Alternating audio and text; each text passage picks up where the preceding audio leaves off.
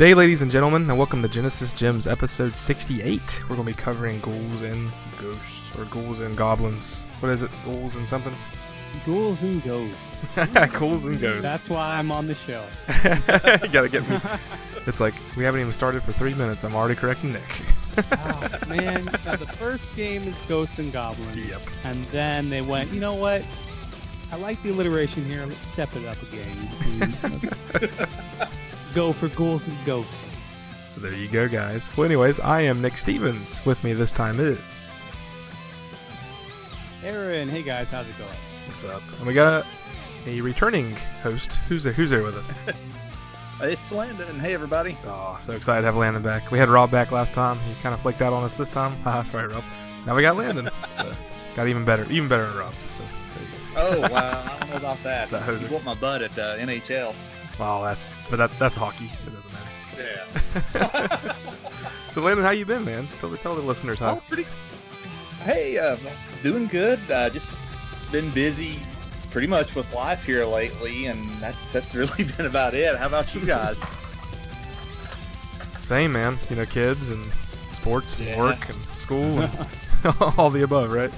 life. Yeah. Aaron agrees. Yeah, I, I agree. I pretty much agree. No, work, work has slowed down a little bit, and uh, I can focus a little more on, uh, you know, hanging out with my kids and working on music and uh, you know, just I know, doing fun stuff. Good. All this Yay. annoying work stuff. And yeah, That's what life's I'm all all about. about Just be happy. absolutely. You gotta find where you're gonna be happy. Heard a cool quote from John Lennon. They asked him when he was a kid what he wanted to be when he grew up, and he just said, "I want to be happy." His teacher was like, "I don't think you get the question." John Lennon's like, "I don't think you get the question." Oh, so, cool quote. I like that. I can see. Yeah. So Genesis Gems, guys. Uh, if you'd like to check us out, we are on the web at genesisgemspodcast.com, which is a newly updated site with some cool stuff. Uh, Sean Robinson had some really cool suggestions, so we took those and made some updates. So thanks, Sean. I got to fix some things that uh, he did point out again. So thanks again, Sean. Keep them coming. Uh, if you'd like to check us on Facebook, we're on facebook.com slash Genesis podcast. Uh, our Facebook group where all the interaction happens is at facebook.com slash group slash Genesis Gems. Send us an email at genesisgemspodcast at gmail.com. Follow us on Twitter at GenGems.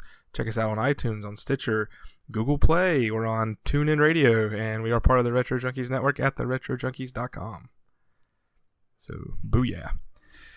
So, for listener business, we did get a new iTunes review, and I forgot to type it in, so I'm going to look at it now on my iPhone, and I'm going to keep ad-libbing, ad- ad-libbing until I find it. So, you know, you, get, you pull up your iPhone, hit the podcast apps, type in Genesis Gems Retro Gaming Podcast is where we're at. I threw in the retro gaming part so we could uh, get some more likes. Probably a cheap way to do things, but that's what I did. now my internet's I'm not working. laughing. You're not laughing? No, I'm just kidding. I seriously can't find this. Where's it at? So, yeah. I don't have anything else to say. Here it is. Let's see. All right. Genesis Gems. We have we were at uh 58 reviews. Now we're at 59. So big thank you. We're going to One day we will catch up to the amount of episodes we have.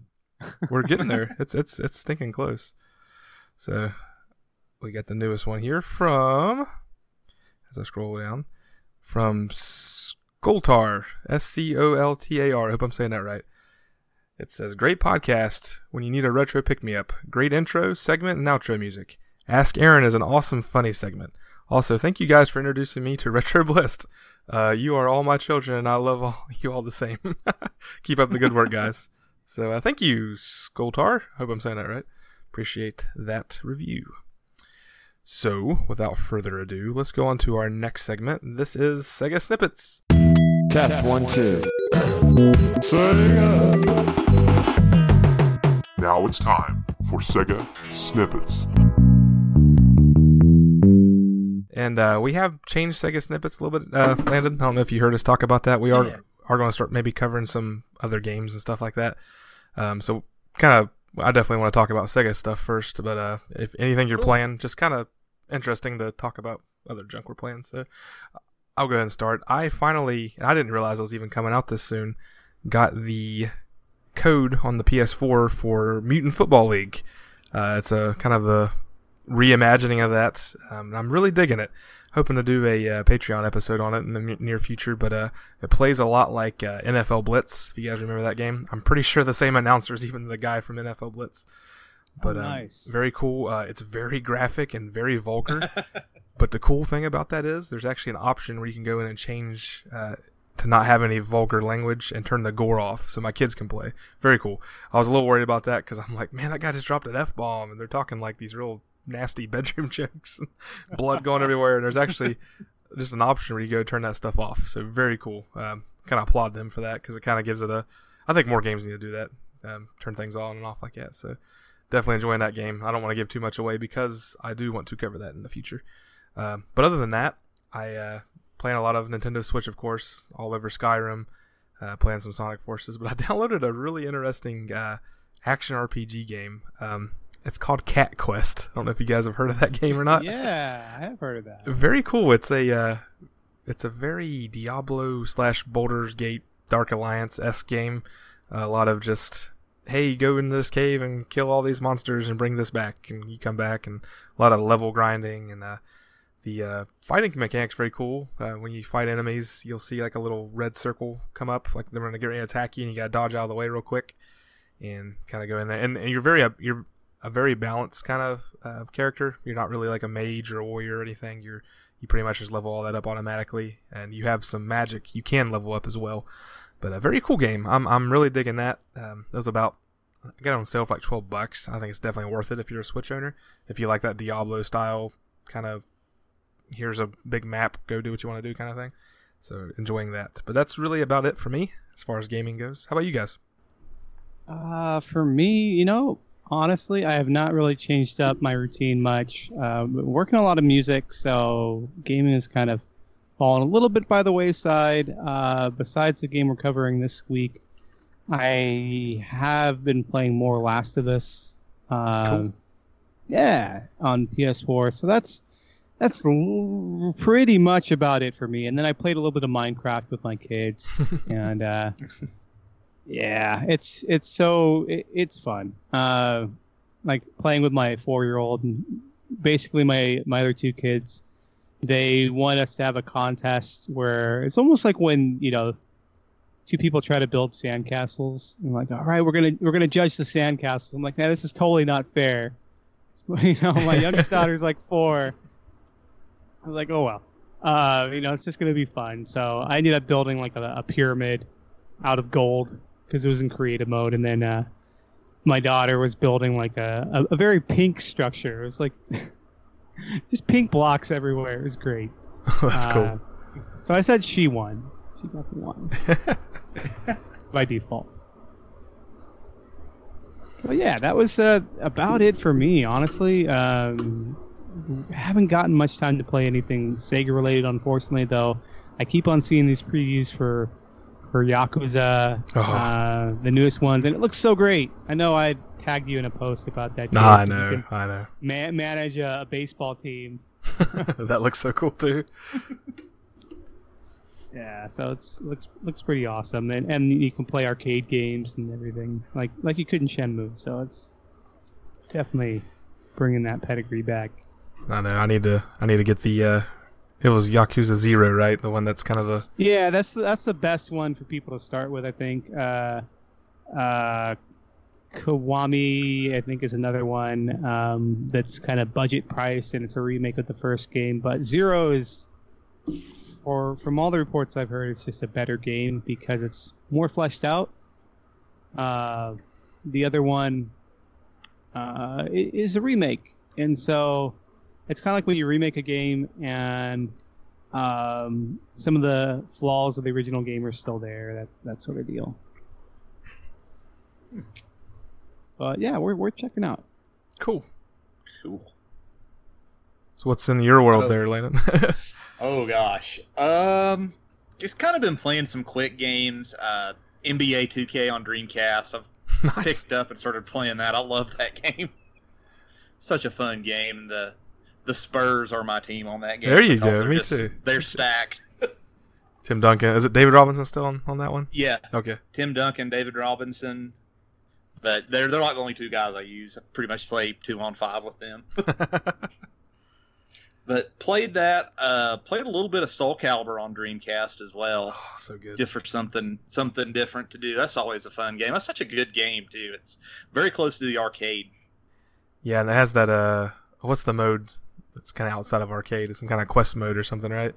Like yeah, like Quest or Yeah, I can't really remember it off the top of my head. I know I know what you're talking about though. I like that mode too, but uh, yeah, that's that's really all I've been up to with uh with just any kind of just games. Uh, breaking out the old Dreamcast and, and playing some games. I found those games at Goodwill. Like somebody thought they were music CDs. They're like three bucks. I'm Oh, like, no. I'm like, yeah, I'll take them. That's oh, awesome. Man.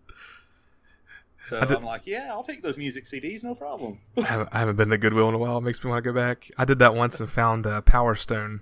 Found it for like a dollar, Ooh, and I sold it for you know whatever it was going for at the time, which was nice. quite a profit. I actually found a Genesis at ours one day. They had two uh, Sega Genesis, and the guy's like, "I've tested this one. You can have it if you want it." I'm like, "Yeah, I'll take it." And I'm like, "How much are y'all asking?" They didn't have a price on. it. He's like, "Ah, fifteen dollars." I'm like, "Sold." That is awesome. well, sweet. Well, that was a nice and short segment. We're all so busy. It's kind of Short hard. and sweet. I mean, I am working on Sega music, uh, but uh, that's I, on the next Genesis Gems. I will probably be able to talk more about the next big Sega project I'm working on. Nice. So Which that new stay song? tuned for that. That new song. yeah, you I did just drop is a new cool. song. Oh yeah. Uh, so I, I did a cover of a, uh, I would say a Sega Genesis future bass remix. Yeah, future bass is a kind of recent genre, and so this is this is a remix uh, of a song called Grape Soda. It's fun song to do. Very cool. Really like it. I was really digging that. I've been letting my kids listen to some of that, and it was real funny. Um, if if listeners you didn't already see, I posted it in our iTunes feed, um, on our Facebook page and on YouTube. Um, a little kind. Of, I'm, I'm gonna start doing the sneak peek kind of let's plays videos of the games we're covering, and so I had my kids, and if you guys saw, I think you all saw it too. My kids were playing uh, Ghouls and Ghosts with me, and and Cora. Yeah. Cora is the uh, opening song of that, of you know, from your, yours truly, uh, there, Dia, and uh, my kids are loving that. They- They'll go on uh, PlayStation 4 and watch that video over and over again because they can't believe they're on YouTube. They think it's the coolest thing in the world. And uh, That's how my kids are. Like they literally will pretend like they're doing a YouTube video, especially my four year old. Yeah, She thinks she thinks she's doing a, a YouTube video, so she'll be like, "Okay, so what we're gonna do now is, you know, it's like the greatest thing." So, my youngest, he's five. He's like, "Daddy, I like that song. I like that song." So, you got little kids Awesome. dancing, dancing to your music, That's man. awesome. I liked your uh, cover art too that you posted. I really liked that too with the Phantasy Star reference. Oh everything. yeah, yeah, yep. That's supposed to.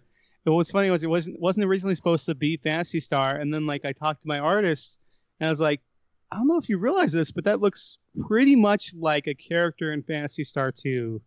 uh, and so she's like, no, but let's go for it. Absolutely. Nice.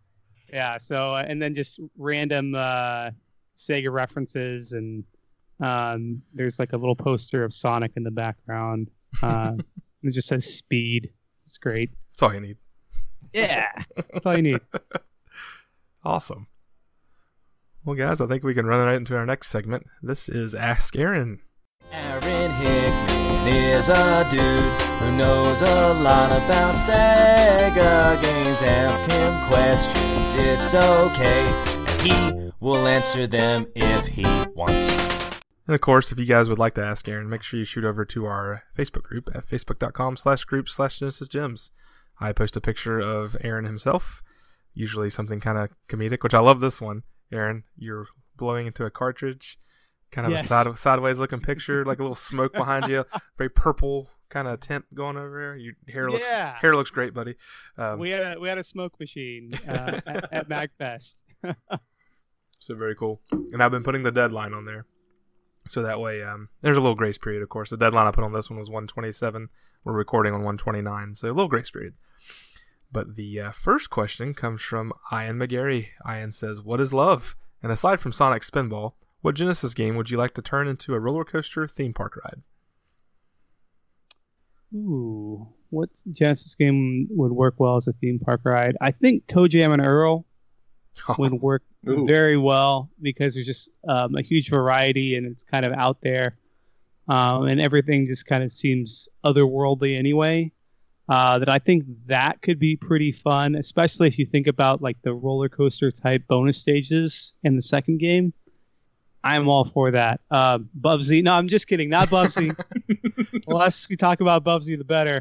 Uh, I mean, Sonic the Hedgehog. I mean, it's all about speed. How could you go wrong there? So that's my other. Those are my two picks. One not so obvious. One kind of obvious. ToeJam and Earl. At least let- he has some cool music kicking behind the roller coaster ride. That'd be cool. All right. Yeah. So the next question, you kind of already, uh, kind of already sneaked on this, uh, sneak peeked on this. Uh, Timmy Max says, "Any new secret projects you're working on chiptune wise that we can look forward Hmm. to?" Yeah, yeah. So there's a, a uh, an upcoming project um, which will be announced this week, actually, uh, as of this recording, uh, and we'll probably post about it in Genesis Gems. But yeah, it's like a super collaboration I'm doing with a bunch of other um, FM artists and people who make Sega Genesis music. So stay tuned for that. Very cool. Next one comes from Christopher Kellogg. What scene were you recreating from the movie Purple Rain in this photo? Um, you know, it, it's the scene. Most of that movie takes place at night, doesn't it? It's just like it's like one scene where it's like daylight. Um, no, it's the scene where uh, Morris Day and the Time um, show up and Prince has to blow in the cartridge to make his game work before everyone starts laughing at him. I don't know if you remember that part, but uh, that's, been a long like time. my my my favorite scene. You know, uh, uh, yeah. There's a lot of purple in that picture. It's great. no, uh, honestly, there was nothing wrong with the cartridge. It's just I had to do the iconic blow in the cartridge Oh, yeah. to make it work. Yeah, you just you just got to do that. You know, given the opportunity. So I, I, I went for it. I think it paid off well. That's a cool picture. Might might be a future album cover, right? Who knows? okay.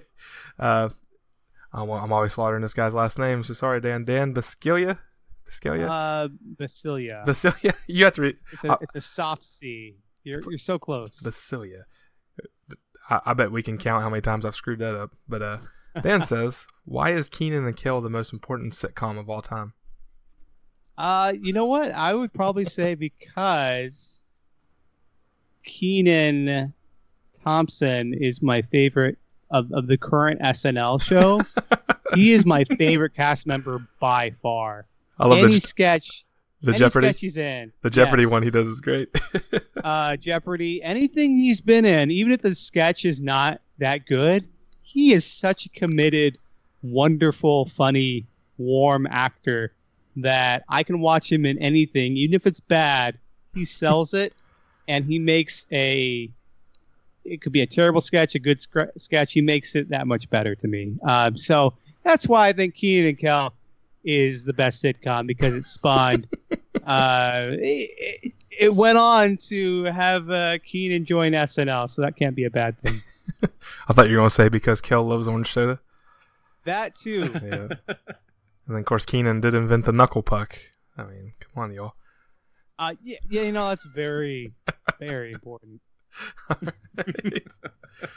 okay. Uh, Rodney Clark says, "Can you use my kid's Kano Computing Pi 3, swap the SD card, and run emulators?" So here's a good question. This is one I had to look up a little bit. Um, I would say this is a, a learning device. It's like a a Pi, right? So it's it's like a really tiny computer that runs Linux. Okay. So I would venture to say that, uh, and this is supposed to be like a learning computer for kids. I would venture to say anything that runs Linux can be modified to run what you want, like what you're talking about. I don't see any reason why that shouldn't be able to happen. Should you do it? I mean, are the kids getting use out of it as a learning device, or do you want it to be a games device? That is up to you as the parent. I cannot make that choice for you, unfortunately. My kids have plenty of gaming devices and things to play games on, so uh, that's not something I think about as much. But um, your mileage may vary. Cool deal. So Liam Piper says, apart from Sonic Spinball and Crüe Ball, are there any other 16-bit pinball games that are good that are good games on any 16-bit system? Yes. Uh, Devil's Crush uh, is probably the best 16 bit pinball game. It's on the TurboGrafx 16, which is probably the best version of it, but it also got a port to the Sega Genesis uh, along with, uh, was it? There's Dragon's Fury and Dragon's Revenge. Um, so, yeah. Um, there was a Tengen only sequel that's not nearly as good. It wasn't by Naxat, but I will say Devil's Crush is the best. Uh, and then Alien Crush was great. I thought uh, the music was really cool. The only problem with that one is that it's flip screen, and Devil's Crush really fixed that problem. So you guys know with like flip screen pinball games, it's it can be kind of hard to keep track of the ball. Um, so that that's the only problem I have with that. But uh, if we're talking about 16-bit and you want to stretch that a bit, um, there there is um, I'm trying to think of the other ones on the Sega Genesis. There's a few. Uh, I think there was like a. You guys can correct me if I'm wrong. I thought there was like a dinosaur pinball game. I'm not. I'm definitely not the expert at pinball Oh, games. okay, yeah, yeah, there is. It's it's called Dino Land. I was trying to remember what it was called. Yeah, and it's it's not. Uh, it's kind of mediocre. But the ones I mentioned, definitely go for those. Those are solid choice games. Super Nintendo also had um, Jaki Crush in Japan, which was the third in the Crush series, but only released in Japan. Uh, that one's actually really solid as well. I just haven't gotten as much time to play on it. And there's also Pinball Dreams, um, Pinball Fantasies, I believe, um, on the SNES. I think both of those got ported there. And then if you want to say it's 16-bit, um, the Virtual Boy had a pinball game as well. yeah. But I'm trying to think, was the Virtual Boy 16-bit? Sounds good to me. Yeah, I honestly I can't recall if it was 32-bit or 16-bit. Um, It was red. yeah. no, it was 32-bit. I'm sorry. Uh, yeah, it it had a trying to think here. It had a 32-bit processor. But it was one of those weird systems where you couldn't really tell so much because most of the games really looked 16-bit, kind of like the Jaguar actually, in that respect. Um, but yeah, so those are some of the pinball games I could think about. So there you go. Very cool. Joe Copel asks, "Why does Aaron look like Rick Astley here? I feel in some small small part he may never let me down or run around and hurt me." Never gonna Turn you up. around, desert you. never gonna give, never gonna give. yes. I'll be honest, I didn't know who that was till they posted the picture, that that little gif. Never gonna give you up. I was like, oh, okay, that's that guy. Let- You mean you haven't played that song as a cover in your church Ah. band yet? Probably have. I just remember from old mixtapes. All right. Gabe Van Gilder says, Aaron, what action adventure game do you like more, Beyond Oasis or Landstalker? Ooh, I'm a bigger Landstalker fan, and I'll tell you why. Um, I felt like Landstalker is a little more guided. Uh, I got lost, and I, I like the puzzles a little better. I think in Landstalker, they're both really good games. Um, Beyond Oasis might have the edge as far as graphics go, and being a little easier to play and like the move set. But Landstalker for me is uh, just in my opinion a more fun game. Uh, I just I've gotten further in it. I enjoyed my time with it just a little bit more with Beyond Oasis. Um, it's a great game. It just feels a little aimless sometimes, where you're having you're kind of struggling. Like, okay, where should I go next? Um, which is the kind of kind of thing that happened to me a little bit in that game. But I can't knock it too much. Very cool. Yeah, I'm sure Landstalker is going to be a good one we cover one day. Again, we're trying to pace ourselves before we get to some of those other games. I'm not going to say whether it's good, Jim, or whatever. So here we go. Next question. Nick DeMarco asks, Is the track you're dropping have to do with Barney? Because if so, we're not friends. Oh, and if the Sega Club Games series came back, what cartoons or kids games would you like to see on there? Oh, okay. Uh, first answer. Um, I don't know. Did Barney do something to do with grape soda? I, I, I don't know. I mean, he's Uh, big I and was purple. not a Barney fan. I mean, okay, I think we talked about this on the Barney episode, but yeah, like I did not watch a lot of Barney as a kid. Sorry. Sorry. Uh, so sorry, Nick.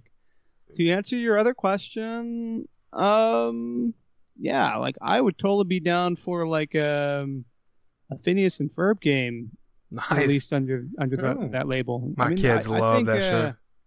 That's a great show. I think it's got good music. Uh, there have been video games released in that line, um, but I'm wondering what Sega would actually have the properties for if they were doing licensed stuff um, as far as games or like uh, I just keep on thinking of, of Disney shows, but um, I really haven't watched.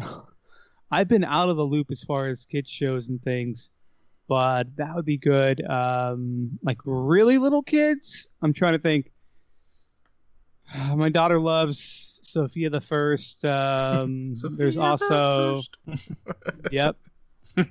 uh, Luna Petunia, another one I'm thinking of. So yeah, there's a few. Thinking of the ones that show up on Netflix a bit. Yeah. My son, youngest son, loves PJ Masks.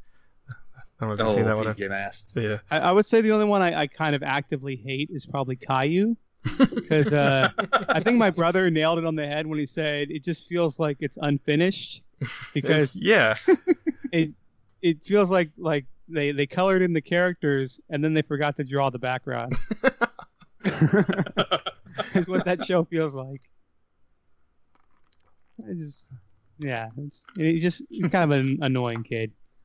Uh, you know, that, that sort of thing. That's an interesting Daniel. question, though. I like it. Daniel Tiger would be another good one. Ooh. Yeah, Daniel Tiger would be a solid choice. Throw in Mr. Rogers reference every once in a while. Absolutely. There you go. There's a show my son watched. It was kind of obscure on uh, Hulu. It was uh, Ruff-Ruff, Tweet and Dave. You guys ever heard of that one? No, but it See. sounds like you just made it up. it does, right? He, he wanted a Ruff-Ruff, Tweet and Dave birthday party. I had to like import stuff. like, oh no. like, oh, this is awful. You, you like open it up and all the instructions are in Russian. That's what it felt like. It's all it's all Cyrillic. yeah, it was a little rough. I'm like, you really gotta watch this show? It was just some random show on Hulu, but anyways. All right, this is a real cool question. Uh, Andrew Coed says, "Have you ever read Ready Player One?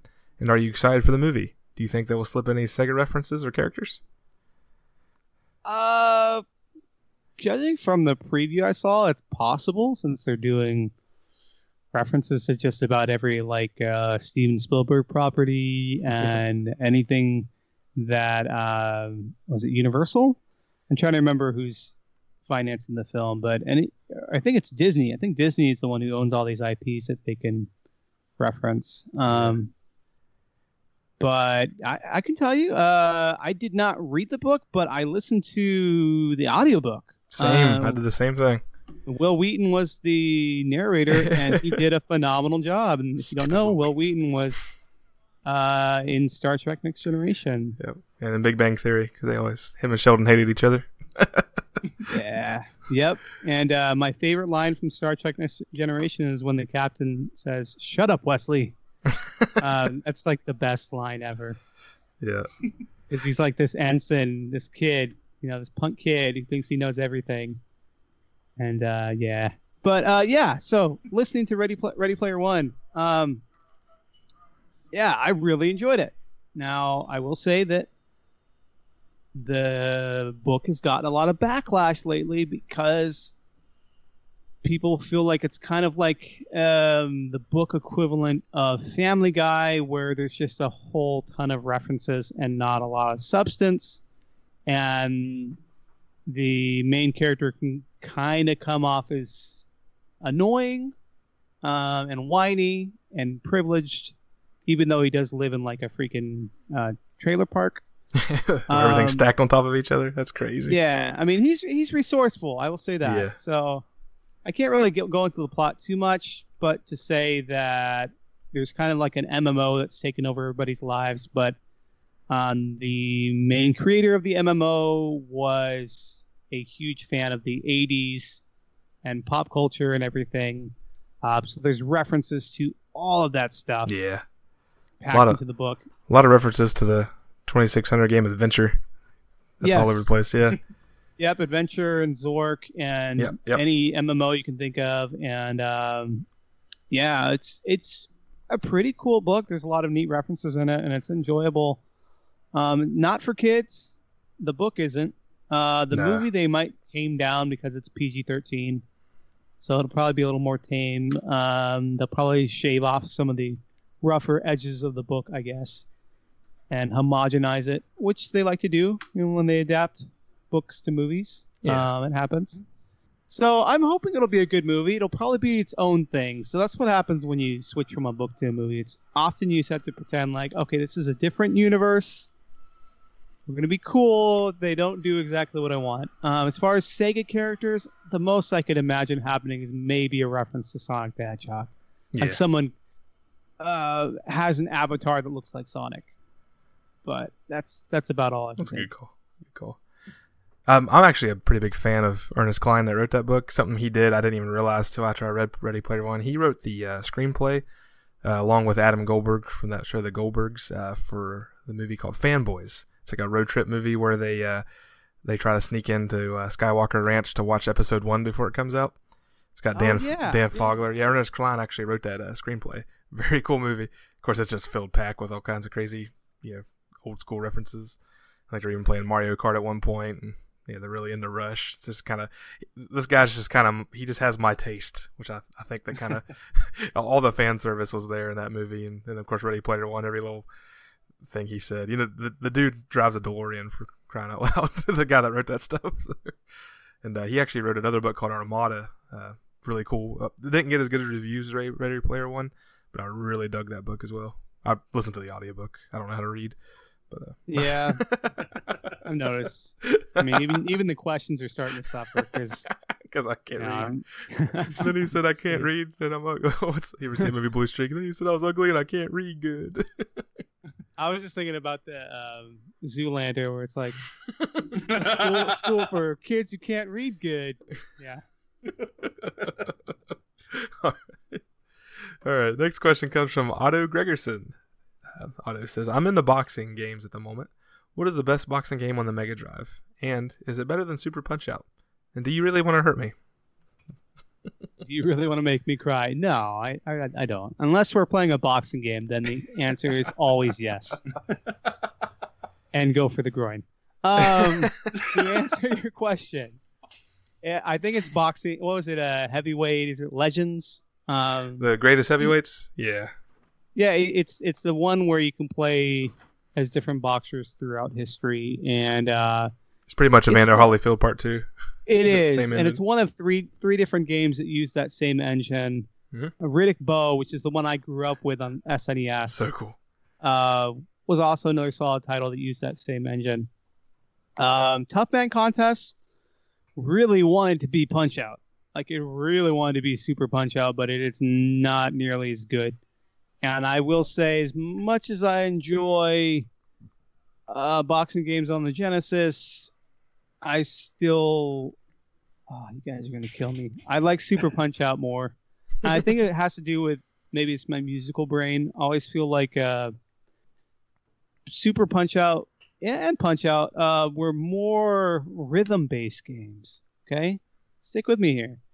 they're they're rhythm and puzzle games as opposed to strictly boxing games. Yes, there's boxing involved, but there's timing built into every movement of those games. So if we're saying purely boxing, where it's kind of random how you'll approach fighters, uh, yeah, um, I would say yeah, go for the Genesis. But if you want like the, the rhythm and the timing and the the unique fantasy characters, um, Bear Hugger and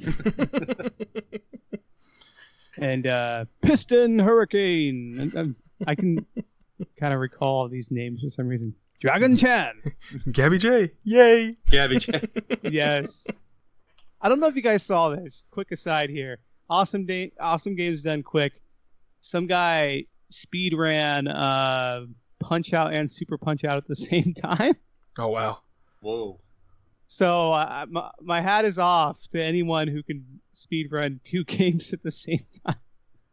He did a trick where he would pause a game if he wanted to switch to another, like the other game, because I think of the way uh, things work. When you hit the start button on Punch Out, it does it throws an uppercut. If you hit the start button on Super Punch Out, it just pauses the game. So it's kind of able to switch back and forth. Anyways, not Sega back to you, Nick. What's the next question? All right, next question comes from Trevor Franklin. It says, "What do you think of Donkey Kong Country?" I think Donkey Kong Country 2 is a masterpiece in particular, and the first one got a glowing review on that crappy Retro Bliss podcast. I'm even excited for the Tropical Freeze re-release on Switch. But if you don't like Donkey Kong Country, I'll I'll know I've been wrong all these years. Well, you are known for being wrong, Trevor. so I mean, that's that's a given. No, I'm just kidding. And you know what? Um, Retro Bliss isn't a bad podcast. It's like my 99th favorite podcast. So, you know, chin up. You guys are doing something right. uh, just kidding. Uh, that, that's a great show, guys. Uh, great family friendly show. I, I recommend that show. Uh, check it out. Those guys are great. Um, as far as Donkey Kong Country goes, man, these Nintendo questions are going to throw me. I I felt like that was sort of a troll question on a Sega site, so I kind of threw it back at, at Trevor and I said my favorite Donkey Kong Country game was Donkey Kong 99 on the Sega Genesis, which is like this horrible Donkey Kong Country 2 uh, bootleg. Uh, it looks pretty decent, but it plays horribly, and uh, the music is god awful. But yeah, um, I really dig those games. I do. And I felt like when Donkey Kong Country came out, Sega kind of struggled to find an answer to those games for the Sega Genesis. Um, I would say they kind of succeeded. Um, you had stuff like Vectorman, which looked really good and played really well. But then you had stuff like X-Perts, which was just, oh, one of the worst Sega Genesis games ever. But it's like, oh, we're using that same technology that Donkey Kong Country does, but it just was not a good game. So there was kind of an, a race between the two consoles, like, oh, who could put out the best graphics, you know, the coolest technology, and, and the pre rendered stuff kind of took center stage. I, I will say where Donkey Kong Country excels is that it has the gameplay to back it up. You couldn't sell me on the just the graphics alone, especially nowadays. If I tried to go back and play it, if the gameplay wasn't really solid, so I, I will give it, I will give it that. Very nice. Chris Vanderhoff asked a few questions here, so just bear with us. Uh, he says, "How does it smell?" Not sure what it refers to, but Aaron, how does it smell? Uh, it smells phenomenal. There you go. and we'll just leave it up in the air so we don't know what that is. I mean, it's kind of like when Mike Patton asked, "What is it?" and uh, you know, uh, you think of like Faith No More, right? Get set. What is it? What is it? Say, what is it? That's a great song. That's and, right. and then he uh he just asked, "What about love?" and posts a video from Heart. I, man, I love Heart. Great band. Yeah, that was a really solid hard rock band. Yeah. All right, so there you go, Chris. Thanks. Uh, Jim Jones says, in another 25 to 30 years, do you think people will be as nostalgic for PS4, Xbox One, and Switch games? I sure hope not. I'm just kidding. uh, no. Uh, let me try and answer this one truthfully. And I might have had a similar question to this in the past. We are tied to our childhoods and there's sense memory and there's you know chemical reactions. There's things that bring us back to our childhood.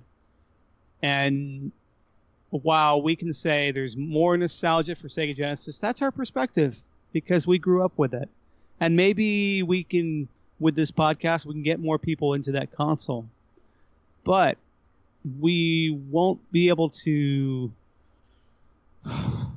predict the future but we can say that kids growing up today have so many more choices. What they choose to remember and latch onto will be different for them than it is for us. I do think that there will be nostalgia for certain things. Now, here's here's one thing that I think people with nostalgia goggles will forget uh, when it comes to the Xbox One and the PS4 and the Switch. How about those load times, huh? How about day one patches. How about not being able to play a game because the server's down and you're just trying to play a single player game? Looking at you, Sony. Uh, you know, how about yeah, games that are released as buggy messes and it takes like five patches for them to be playable? You guys, do you want to be nostalgic for that, guys? I don't think so. I think yes, there's going to be nostalgia, but they're going to remember the good stuff, right? They're going to remember the good games they played um, but who knows? Now that everything just kind of comes back so much quicker now, now that we have the technology to bring it back, uh, it might never ever really leave. Like each new console will let you play the the, the games for the previous iteration of that console. So, you know, you, you never know. It, it's going to be an interesting time. I, I think for the kids growing into it, they, they might just have more nostalgia, you know, as much nostalgia or more than we do. It's, that's a great question. Cool. Let's see. We got one here from Barnaby Jones. Barnaby says, "What is the ori- I think you've already actually answered this. What is the origin of the name Daya?" Oh yeah, uh, I've answered this. I don't mind answering it again though. Um, I'll make it short and to the point. So Daya is literally short for diagamblic, which is a portmanteau, It means when you combine two words together to make one word. Um, basically, when uh, I was about nine or ten, um, I first got an AOL account. Remember that?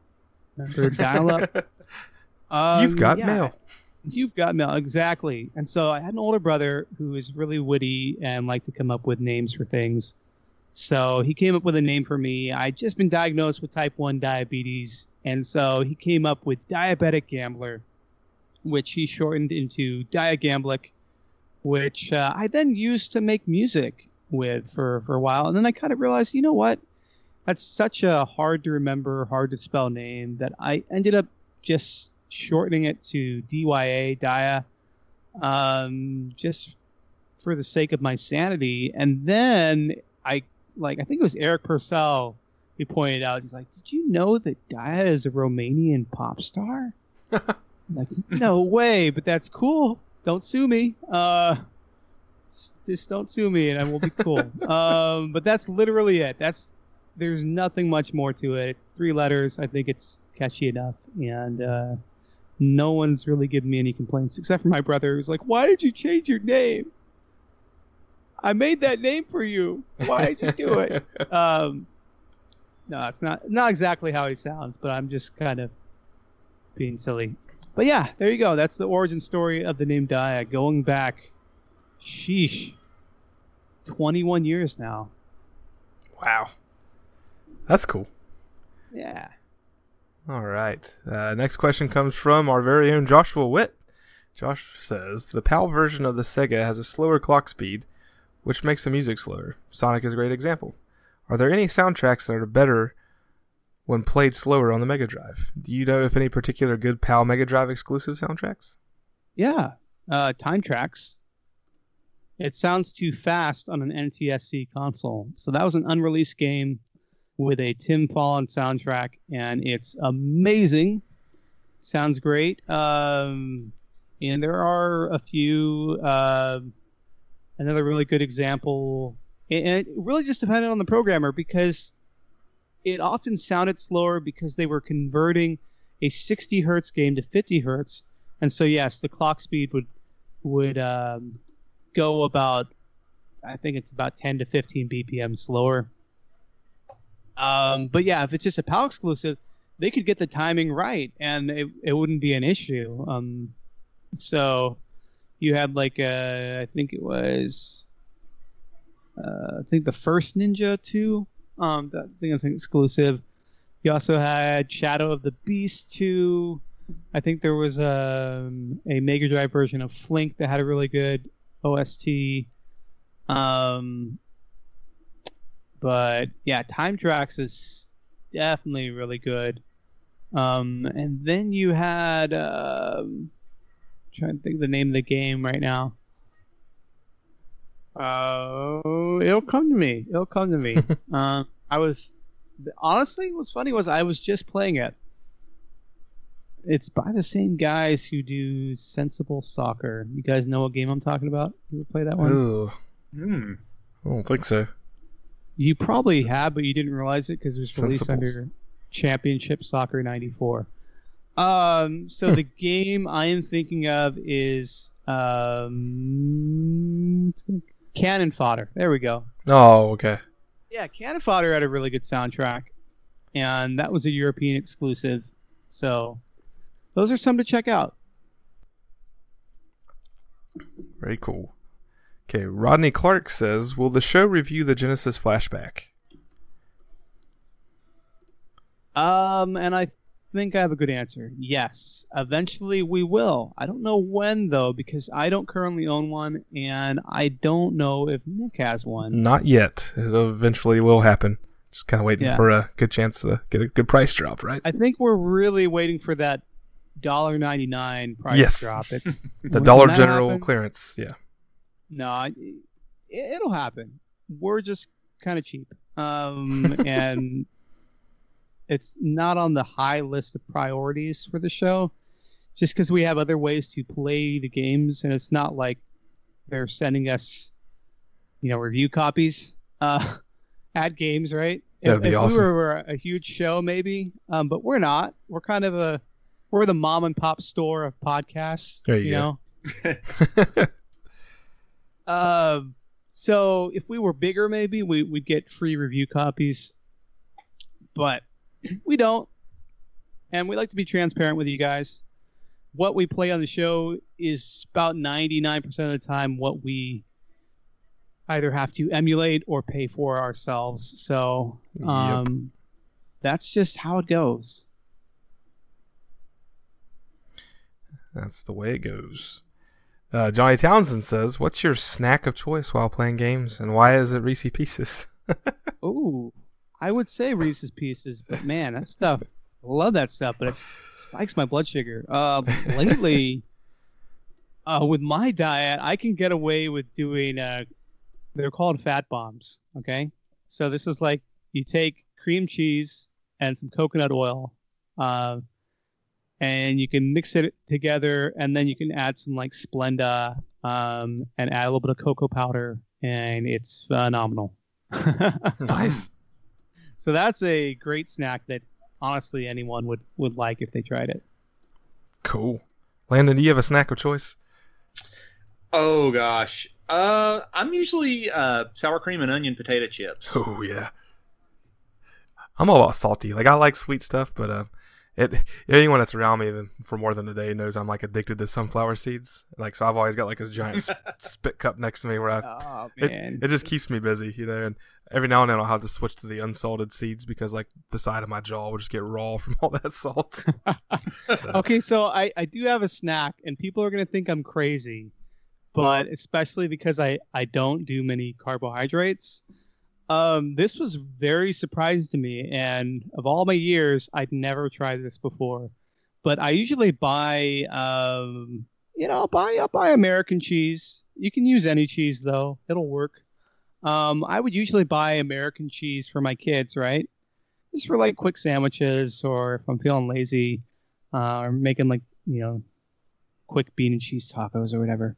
Well, it turns out you can take that, you take that slice of cheese, stick it in the microwave, put it on like um like freezer paper or parchment paper, stick it in the microwave for about a minute and 15 seconds, and you get a perfectly crispy, um, almost like a wafer is what it ends up being like. Or it's if you microwave it a little bit less, it has the consistency of bread, a little more, and it's a little crunchier, and it's like a crouton. But I don't know because I don't I don't eat chips anymore. Uh, it's actually pretty good to me, and it has that consistency of of biting into a chip. Uh, so maybe I'm crazy, but I actually enjoy that quite a bit. Cool. And it's like three carbs as opposed to like 20. So there you go. Now you guys know what I eat. I like it. the, the goofy things I eat sometimes. Yeah. Chips and seeds and Aaron's concoction. I like it. Right. All right. We got a multi part question here from Sean Robinson. I believe we said to ignore C. Okay, yeah, so we're going to read two questions from him here. Sean says, Jims, if you would like to be friends with the listeners on Steam, then what are your Steam usernames? Uh, mine's Diagamblic. D I A G A M B L I C. Hit me up on Steam sometime, guys. I can't guarantee I'll always be on there, but uh, I do like playing things like Rocket League. Uh, and if you can think of a two player Sega type game that we both own, well, let's fire it up. I'm so awful at Rocket League, but that's such a fun game. It is. I think Josh plays that too. He's he's actually in his own little Oh, cool. his own little team with his wife. Cool. How about you, Landon? Are you on Steam? I am. Uh, I'm Long underscore zero seven eight five. Um, I usually just keep my Steam on. I mean, I may not be on, but I usually just keep it on. And uh, yeah, I was gonna say if you wanna if you wanna hit me up and play some games, uh, got Fire Pro fired up. Played it the other day, so that that's a fun two player game. Oh, and, and you better believe that someone by now has made Sega characters in that game. I hope so. Someone's made Sonic and probably the characters from Streets of Rage. I'm sure of it. Okay, so I, I, someone needs to make a Mike Haggar. That, that, that needs to happen. And I, I believe I don't get on Steam very often, but I think my name is uh, Nicky S485, which has kind of been my username since high school. So N I C K Y S485. Um, I haven't played a lot on Steam, but we should organize a game night. Let's. I'm gonna put that down as a follow up. That'd be kind of fun. Like maybe a week out, say we're all gonna be on this platform playing this game. Maybe it Yeah, could- maybe it could be that'd be something simple. Yeah, I don't know what all's on Steam that a bunch of people could play, but uh, that's something we could look into. All right. So Sean's second question. This is pretty cool. I like this. Uh, Jims, what Sonic the Hedgehog videos and merchandise merchandise do you all own? Mm, videos and merchandise. I literally just have. Um, I've got a poster that has all the Smash Brothers characters on it, which includes Sonic the Hedgehog. Oh, cool. and it's a pretty cool looking uh, picture there. And then you know someone's hand drawn art. It's really neat. And then um, I've got um, Sonic uh, a I think Sonic and Tails dolls for my kids. So that's about it for me that I can think of. Yeah, I got the Sonic Mania Collector's Edition. is kind of my prized possession. A huge Sonic statue on top of a Genesis Model One. Um, this comes with a little cartridge with the uh, golden ring, so that's really cool. I have a Sonic Amiibo. Um, got a ton of Sonic like plush toys and stuffed animals, but those have slowly turned into my kids' stuff. So they, they go to bed with those at night. And uh, my youngest son, which I love playing with, has a uh, Sonic the Hedgehog remote control skateboard. So like Sonic's on top of a skateboard, and it's got a little remote control on it. Very cool. And they've got like little toys of Sonic and whatnot. But uh, yeah, I, I only actually have the Amiibo and the Sonic Mania Collector's uh, Edition kind of on my little game shelf. So I had the uh, I actually won this in a like a little local like raffle. I had a Sonic the Hedgehog wristwatch, cool. Which was really cool. My little girl has it now. She loves it. She'll wear it to, to pre-K, and everybody like, "Who's on your watch?" And she's like, "That's Sonic the Hedgehog." Who's that? He's a hedgehog that runs fast. That's like her explanation of him. Had that, and I had some of the Sonic Three Happy Meal toys until they got broken. Oh wow. You do you remember those? I like do. there was I think there was I think I had Knuckles and Robotnik were the two that I had. That's awesome. Very cool. All right. There seems to be uh, quite a few questions left, but they're all kind of just goofy. Um, Adam Miller asks, "Which Sega character would you like to comfort? would you like to comfort you while you are ill?" Hmm. I have to think about that one. That's hilarious. Which games do I want to cover when I'm ill? No, which Sega character do you want to comfort you when you're ill? Oh, just, hmm, comfort me when I'm ill. I don't know. Something tells me Sonic's bedside manner is not the best. He'd probably just shove a chili dog in my face. And, and- Anything you want though, he'd get it real fast for you though. So you got that. that's right. Yeah. if I needed something really fast, but something tells me it would be too fast. It would be an accident. Um. Yeah. Who would I want taking care of me for my Sega game? Hmm. Good question. Maybe the. Uh, I don't know. I'm going back to thinking about the Shining games again. Um. oh. I'm trying to think here. I, I don't really have a great answer for this because you know Sonic's out. I always go to ToeJam Earl. I think uh, uh, Comix Zone's pretty cool, but I don't know. Like he doesn't strike me as like the kind of nurturing type. I'm trying to think of nurturing. You know what? Pocahontas was on Sega Genesis. We'll go with, we'll go with Pocahontas and then be done with it. Or Good Little answer. Mermaid. Okay, Good answer. Here you lay off me. Lay off. Me. Lay off me. I'm starving. yes, Chris Farley. Sorry to laugh. Yeah. These fries are good. Sorry. Gotta watch that. Best of Chris Farley. Anyways, Daniel Walker says, Why can't we all just get along?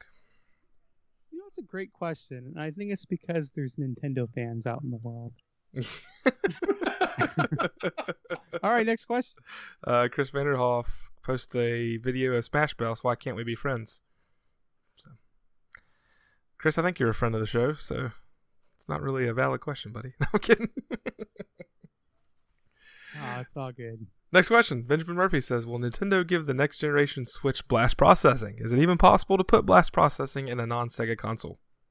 No, No. Okay. Last question of Ask Aaron. I'm just kidding. Let me put a little more nuance into that answer. Definitely not. Never. That's a Sega thing. Just like you know, I mean, you might find something that looks like Mode Seven in in a Sega Genesis game, uh, but I mean, play Panorama Cotton sometime. But they're not going to go around calling it Mode Seven. Okay, not going to happen. Mode 8. All right. Mode Eight. Mode eight. This, Right. It's it goes up one more number. That means it's better. This is probably one of my favorite questions, Aaron. Uh, it's the last one on, on the Ask Aaron segment here. Yes. Ashley Gibson says, If you could demake any modern game for the Genesis, which game would it be and why? Such a cool question. Thanks, Ashley. oh, uh, so demake any modern game and put it on the Sega Genesis, right? Is that what we're saying? Yes, sir. Okay. Um. Yeah. You know what? Um. I think we might have touched on this one other time, but I like this question a lot. Um. And I've seen people try to do somewhat some of this. Like I think it's really cool that there's a port of Cave Story that's already out and being worked on for the Sega Genesis. So totally that something like a a Smash Brothers type of game with Sega Genesis characters. If we're talking about like actual remakes of games out now, though, I would love some sort of um, Fallout RPG style game Mm. on the Sega Genesis. I just really love that universe. Um, though I kind of love the first two games more than the other ones, but that's just me. Um, Baldur's Gate is another one. Uh, I'm going with these heavy, heavy RPGs, but um, anything action RPG or two player um, simultaneous co-op, I'm absolutely down for. If we're talking about like AAA big budget games. Um, definitely a Resident Evil, I think, would work well.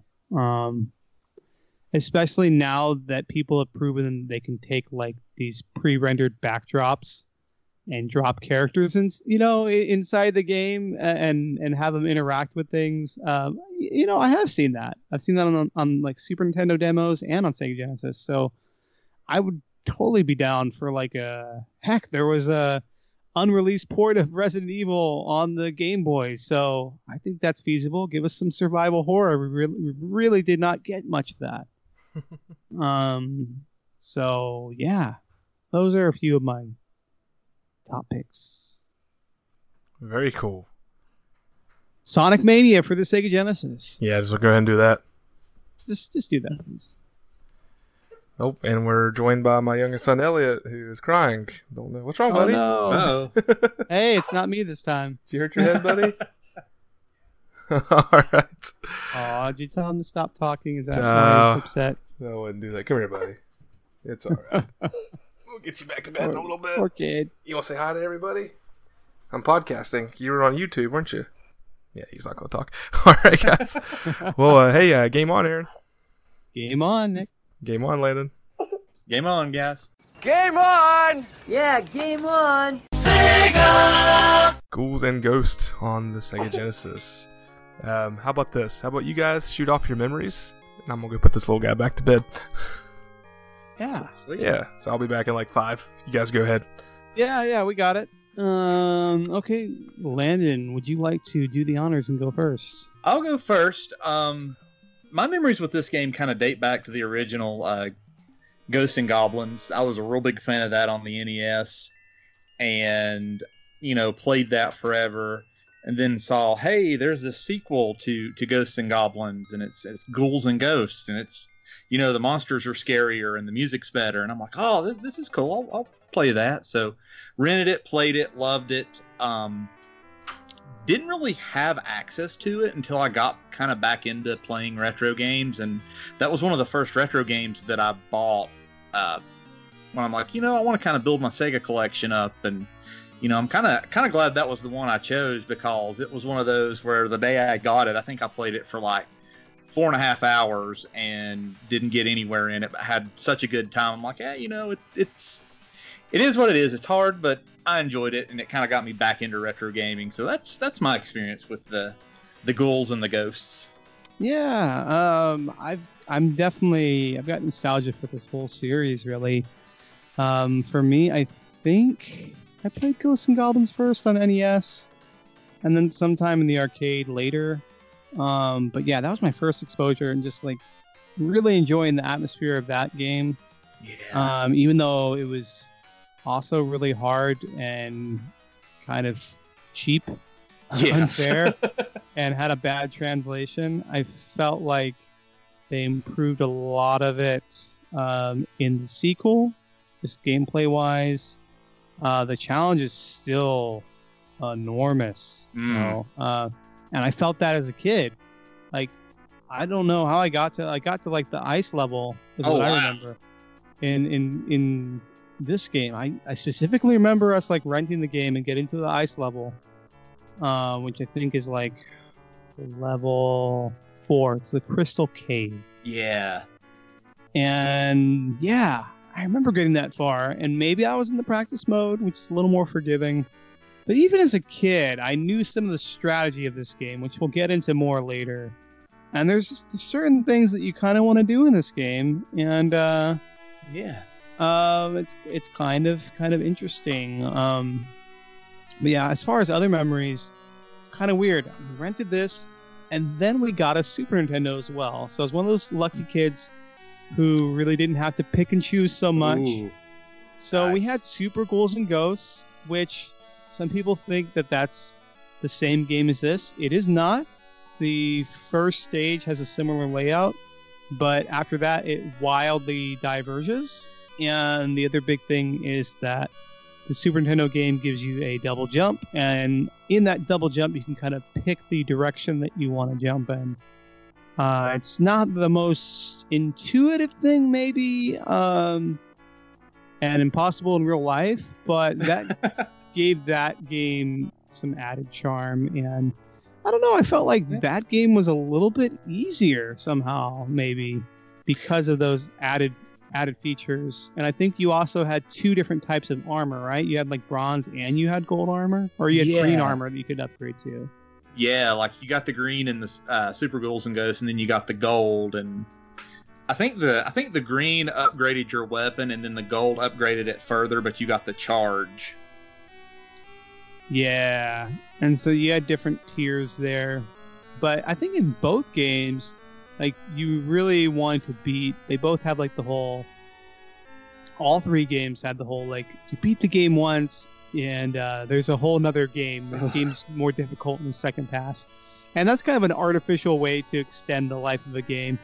But uh, you know, now we have things called DLC to do that That's right. uh, and we have fetch quests and we have uh, collect all the you know we have trophies and collect all the, the things on a map gameplay so it's apples and uh, i don't know apples to apples yeah. so it's, it's not too bad of a thing plus like since these games originated in the arcade they really capcom was looking for ways to suck out all the quarters from you Yep. um, and this game really does that. So why even cover it, right? Yeah. And I think part of that is, I think the atmosphere is there. I think it's got really solid. It kind of pulls from from different things, you know, horror and adventure, and um, kind of like the way that you see a map of all the places you're gonna go Mhm. before you start the level, and so you're all the all the levels you're never gonna reach because you're not that good. You get to see them scrolling by on that map, um, and even just like getting a little bit of progress is great.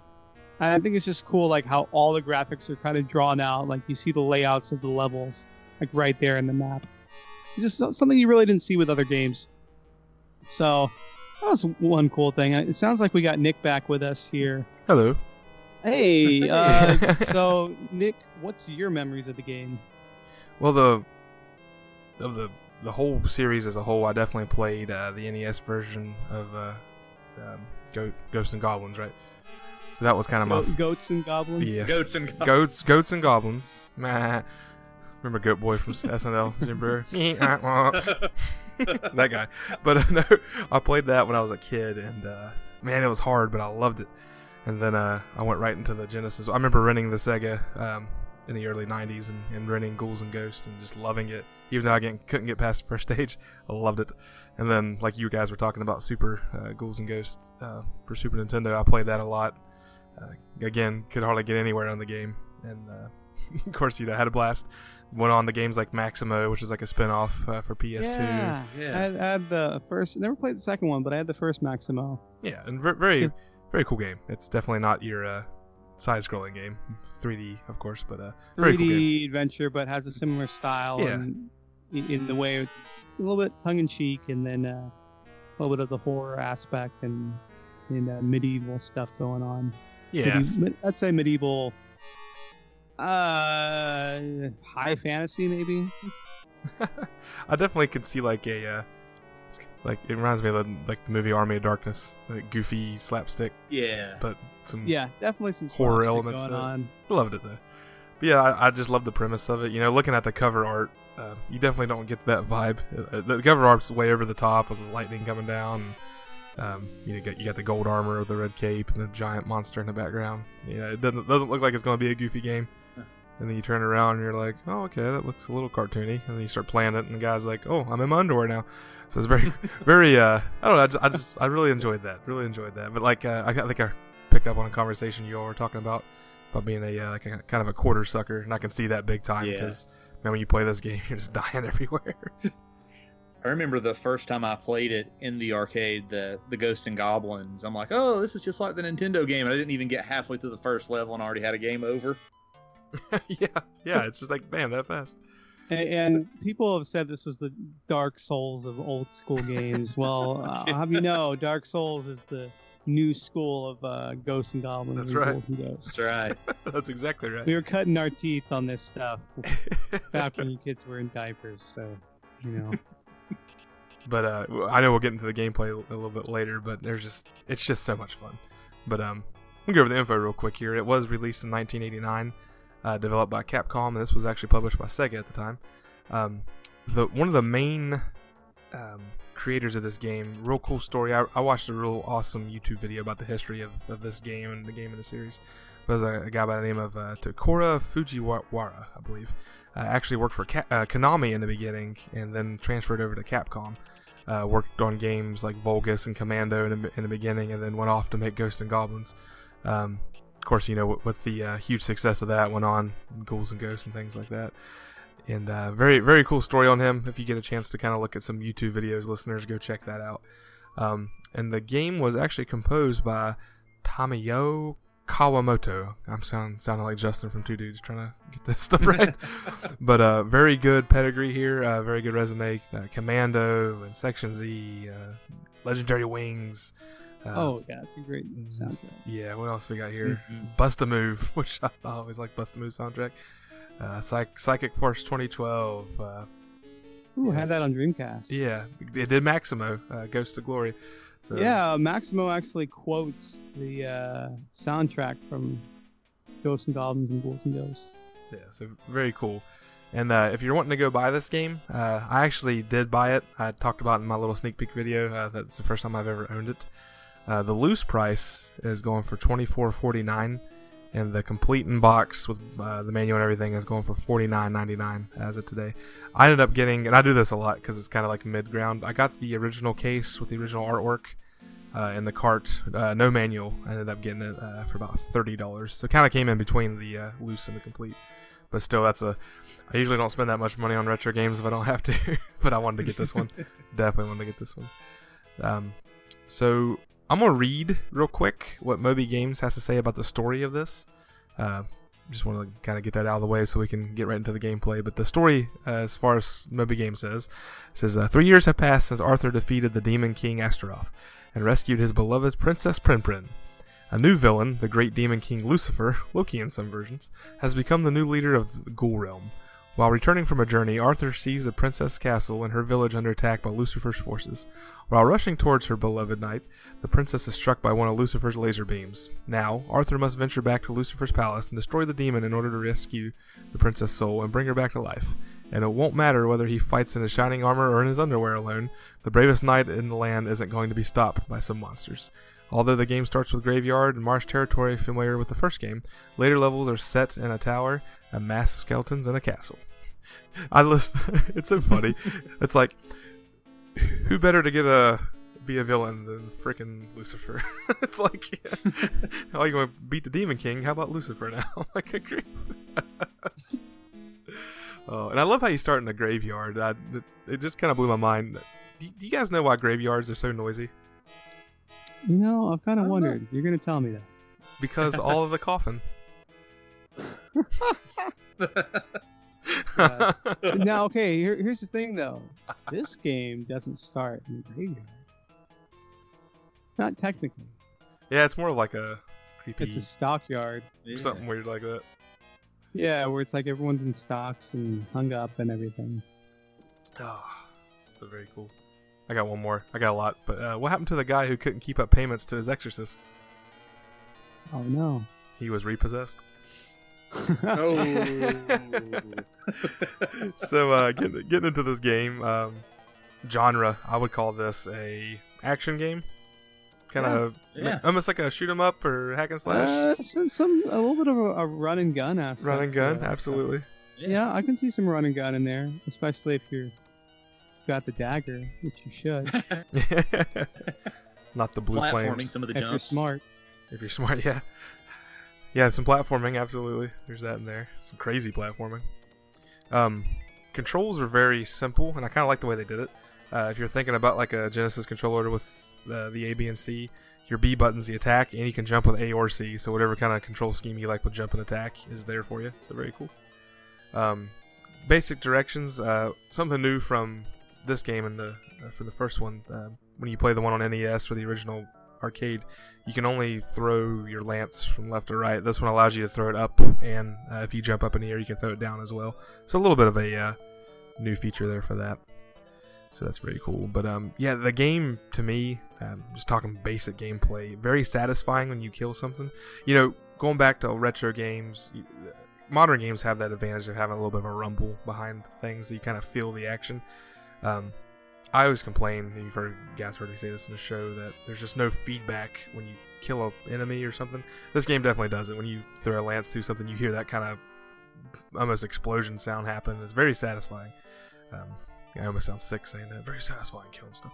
But I, I just think that's a, a big part of the game uh, when you play things like that. So very cool. Just right off the bat, you're just like, okay, I, I'm gonna like this game. And I think anyone who's ever played it just can tell from the beginning. Yeah, this game's hard, but I'm getting it. It's very easily to control. You know, it's it's it's uh, it's fair. I mean, I say fair that you know why you died when you when you when you died. Yeah, I mean, because you got turned into a duck. Yeah. Oh, That's why you died. very true. Dingus. I I don't can know. say dingus on the show, right? I, I don't even know what that is. So go right ahead. I, I don't think it's a pretty PG word to say. And L- Landon, did I see you uh, one time pick this game up here recently? You may have already talked about that. I, th- I thought I saw a picture of you at a retro game store and you bought it or something, or maybe I remember hearing that from one of the old retro junkie shows. Mm, no, I bought it. Uh, golly, it's probably been three or four years ago. I bought it. Uh, it was uh, on the intro. I was talking about how it was one of the first like games that I bought when I started getting back into playing the uh, the older systems. Okay, maybe that's what it was. I remember you telling that story a long time ago or something. Or Yeah, it's a. It was a good pickup. I'm I'm pleased with it. I'm still still hadn't beat it to this day. me either. I was even using save states and I still can't get past something. so, but what would you guys think? Uh, kind of what I hinted on there about just the controls and how the feedback from killing enemies. You guys kind of agree with that kind of stuff, or is that something? Um, yeah, I mean, other than disagreeing with everything you just said, I'm Stop talking. no, no, I, I, I think you're absolutely right. I think something that I touched on with Landon earlier was um, I did like in the SNES version the addition of a, an extra jump, but it's not, you know, it's not a deal breaker. Um, everything in this game, because that was a sequel technically, uh, everything in this game just feels solid, especially for a Sega Genesis game. I mean, a port in 1989. Um, it's pretty impressive for the time it was released. It's one of the earlier Genesis titles, and like um, almost every Capcom game for a time, I think maybe in, even until like Street Fighter 2, I think Sega was doing all of their own in-house porting.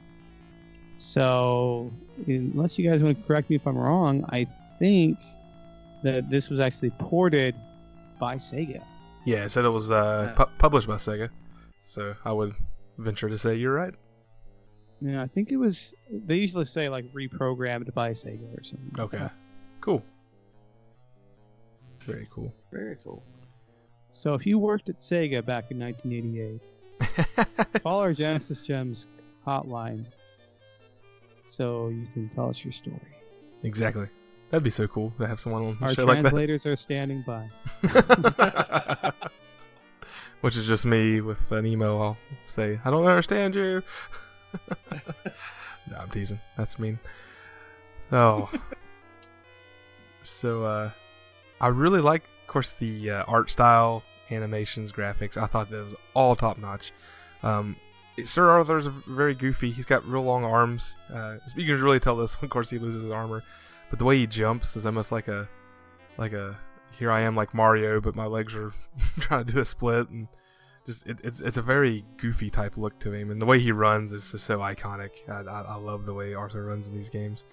Um, Now here's here's something that you might not have picked up on, but okay, so the same guy I think who designed this game also went on to do the Klonoa games, and I feel like that run good. cycle for not Klonoa but um, Tomba. Oh, Tomba. Yeah, yeah, yeah, yeah. Yeah, that makes I sense. feel like that run cycle is That very similar. That It is. I never thought of that. Nah, I didn't either. Something, yeah, something very similar there. Yeah. Okay. Yeah, Tom- Tomba's a great game. I say that's another fun one. Yeah. Well, cool. Yeah, you're right though, because I, I can see that. Very cool. But um, yeah, even when you get like the uh, gold suit power up, the, the the red cape flowing in the in the wind, you know, and for a game 1989 released on the Genesis like this, I think it's got just as much charm, just as much uh, just good visual presence as anything else on the Genesis. To be honest with you, I thought they did a good job with it. Um, I had a little trouble. I, I did play it on my PSP a little bit, which is kind of like my, my portable emulation system. Um, being on such a small screen and so much going on, I, I would definitely recommend listeners you all try this out on a bigger TV.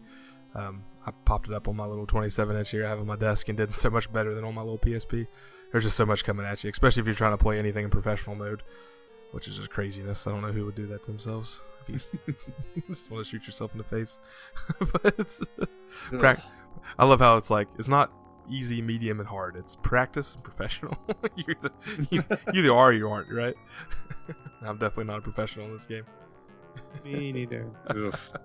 I need a montage to become a professional at this game. Yes, I need some That's Vince great. DiCola music. Rocky Four. Let's do it. I say uh, Rob, Rob could definitely uh, do one of those for us. oh, that's awesome. Yep, and you're exactly right. I, I was clicking through here. He did do Tomba. He worked on a lot of stuff. Uh, this uh, Tokuro Fujiwara, Mega Man X, a bunch of uh, games. Uh, he was a producer for Resident Evil.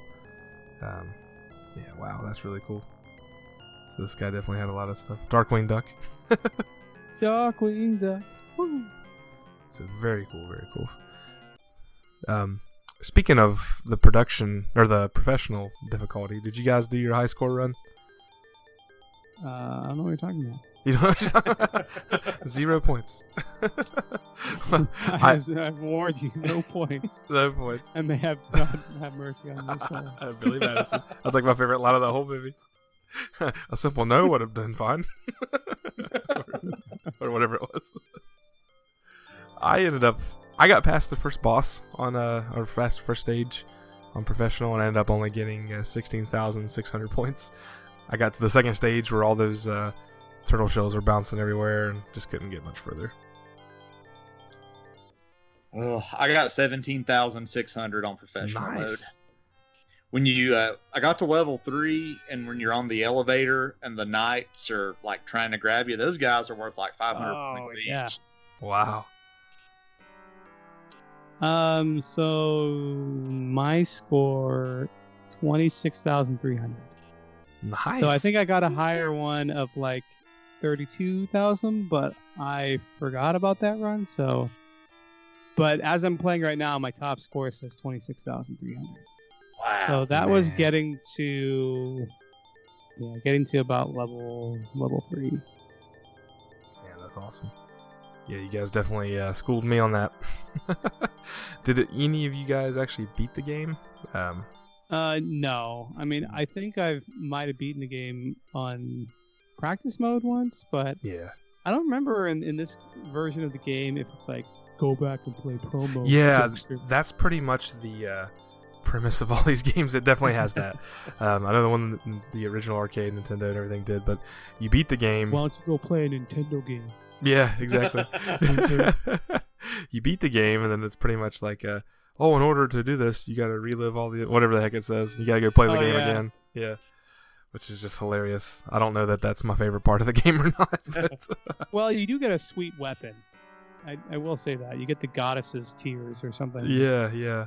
And it's let's, like yeah, an awesome projectile weapon. that's definitely something we didn't talk about very much. The weapons. Uh, what do you all Oh, think? the weapons are very Ooh. interesting.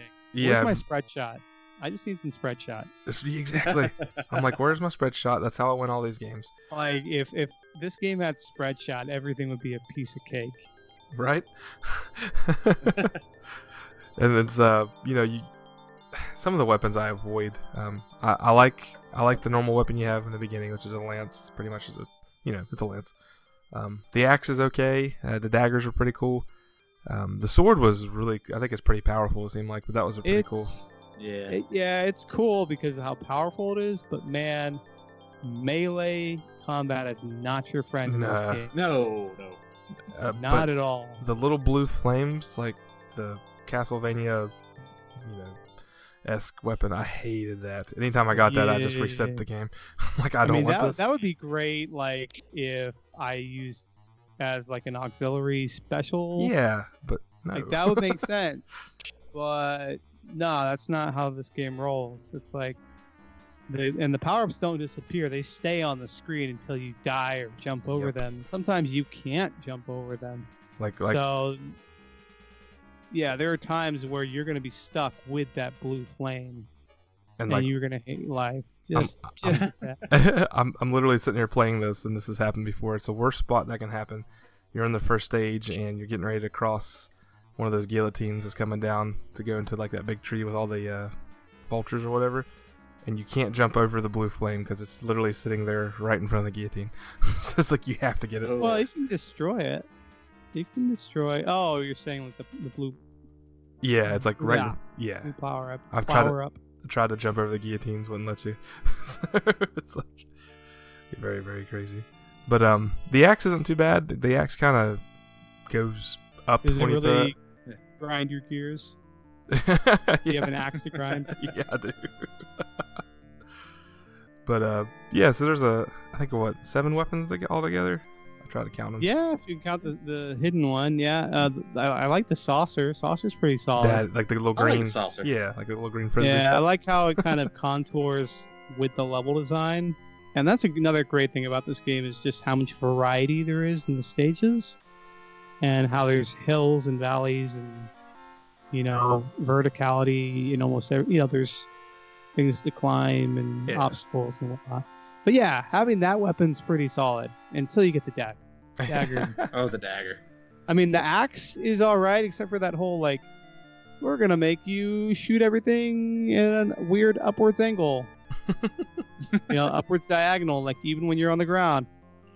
Uh, that's only thing I don't like about that weapon. Otherwise, it's a pretty solid choice. But the dagger, especially like when you get it powered up, power up.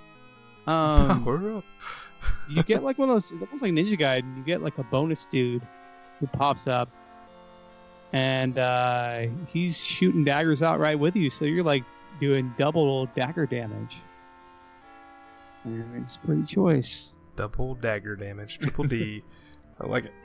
Now the flame was actually pretty good when you were powered up, because it did like a like a homing like snake thing, like a flame snake that would home in on guys. Yeah, that I mean that was that was pretty solid. And I want to say the axe did like this axe bomb thing above you. Yeah. kind of like an arc. That was pretty cool. Um, the main weapon, the lance, did. Uh, which okay, did this confuse you guys? Why is his name Arthur? Shouldn't his name be Lancelot? you ever thought about this? Like, why is his name Arthur when he just chucks out a bunch of lances? Like, come on, they missed an opportunity there. they really did. I should have designed this. game. Lancelot. Yep. There's lots of lances, right? See what I did there? Absolutely. Oh, hey, w- what did the corpse's mom do when she got mad at him? She grounded him. I Hey, I've got one for you. I want to hear it. Where What do is- zombies go on cruises? Where to? The Mediterranean Sea. oh, how about this one? Why are demons and ghouls always together? Hmm, what's that? Because demons are a ghoul's best friend. You get a pity laugh. one more. This is my last one. Why don't skeletons go on dates? Why? They don't have any body to go with. Oh no. Oh, I'm here all night, folks. I told you all jokes were coming back full swing. They're here, Mhm. here to stay. Literally in my outline, I have a thing that says jokes, so gotta have. What What's a zombie's favorite stuffed animal? I don't know. A teddy bear. I love it. I'm just glad you're you're joining in on this. It's not just That's right. my It's cheesiness. not just you. That's great. Can you feel the cheese tonight?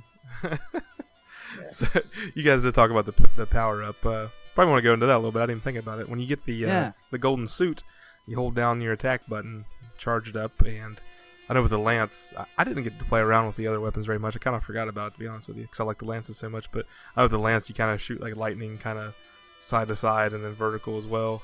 Um, did you guys? Uh, you mentioned with the axe and the uh, the blue flame. Did you guys mess around with any of the other weapons or see what they were when you did the power ups? Um, yeah, I remember the axe. I'm trying to remember what the. I mean, I've used it, but I can't remember what the, um, the saucer did, or the goddess one. So that's that's all on you, buddy. I thought Landon was going to pick it pick it up there. oh, dude, no! I was gonna say I never even made it Come to the brother. goddess tears. I never even made it to the goddess tears. yeah, I didn't either. And I every got- time I had like the disc or the or the sword, like I didn't, I was naked. So I know. I, I didn't get too far. Like I, I made it. I'm trying to think how far. I, got. I think I got to like stage five without any save states, and then when I started playing the save states, I got stuck on the stage where there's like a billion of those guys from Demon's Crest. Let's get get oh, past I them. hate those guys. Oh, Uh, Firebrand, yeah. Yeah, yeah, yeah. I wrote his name down. I couldn't find it, but but yeah, that that was hard. It was kind of like in a it was more of a secluded area where you're kind of climbing up and down uh, ladders and stuff. And there's just a billion of them. They they dodge everything. Those guys are tricky little little stinkers. Once you, there's a place where you get that little green disc though, and those things like really take care of them well. So the the disc, speaking of which, the the discus, um, I remember now. So what it shoots out is a kind of like a mirror. Yeah. Um, okay. Yeah, it shoots out like a mirror that can protect you from attacks for a little bit. Cool. But yeah, I don't find it to be the most useful power up. I still think the dagger, with like the extra dude running with you, is the best. Yeah. Also, this is a game I'm kind of glad you can't play two players simultaneously. I mean, you can play it separately, Oh, two that'd be players, crazy. because it would just be too insane. Two. And so I see what you did there. Yes. Yeah. my uh, youngest, if you watch that video, the sneak peek, I asked him if he wanted to play and he goes, "No, you play. He's too scary for me." That's what he told me. Oh man. he he ended up playing a couple days later, and actually enjoying it, but uh, it's pretty funny. My oldest was like, "This is too hard." he just kind of gave up a little too easy, but uh, yeah. Um, the sound in this game I thought was phenomenal. Love the music. Thought the music fitted fit the uh, atmosphere excellent. Um, of course, I even went through and listened to. I don't do this a lot, but I, I did listen to the uh, kind of the soundtrack uh, and the options menu, and really, really dug it. Um, thought all the sound effects were good. Um, just, just a real good. I don't have any technical like talk about it. Um, I know John Wedgeworth always calls that geek speak. I think it's hilarious. but um, just really think. Uh, I- I, mean, I- I, can give you some technical Do it. talk if you want. Ooh, um, tech it up, buddy. the- yeah, music goes.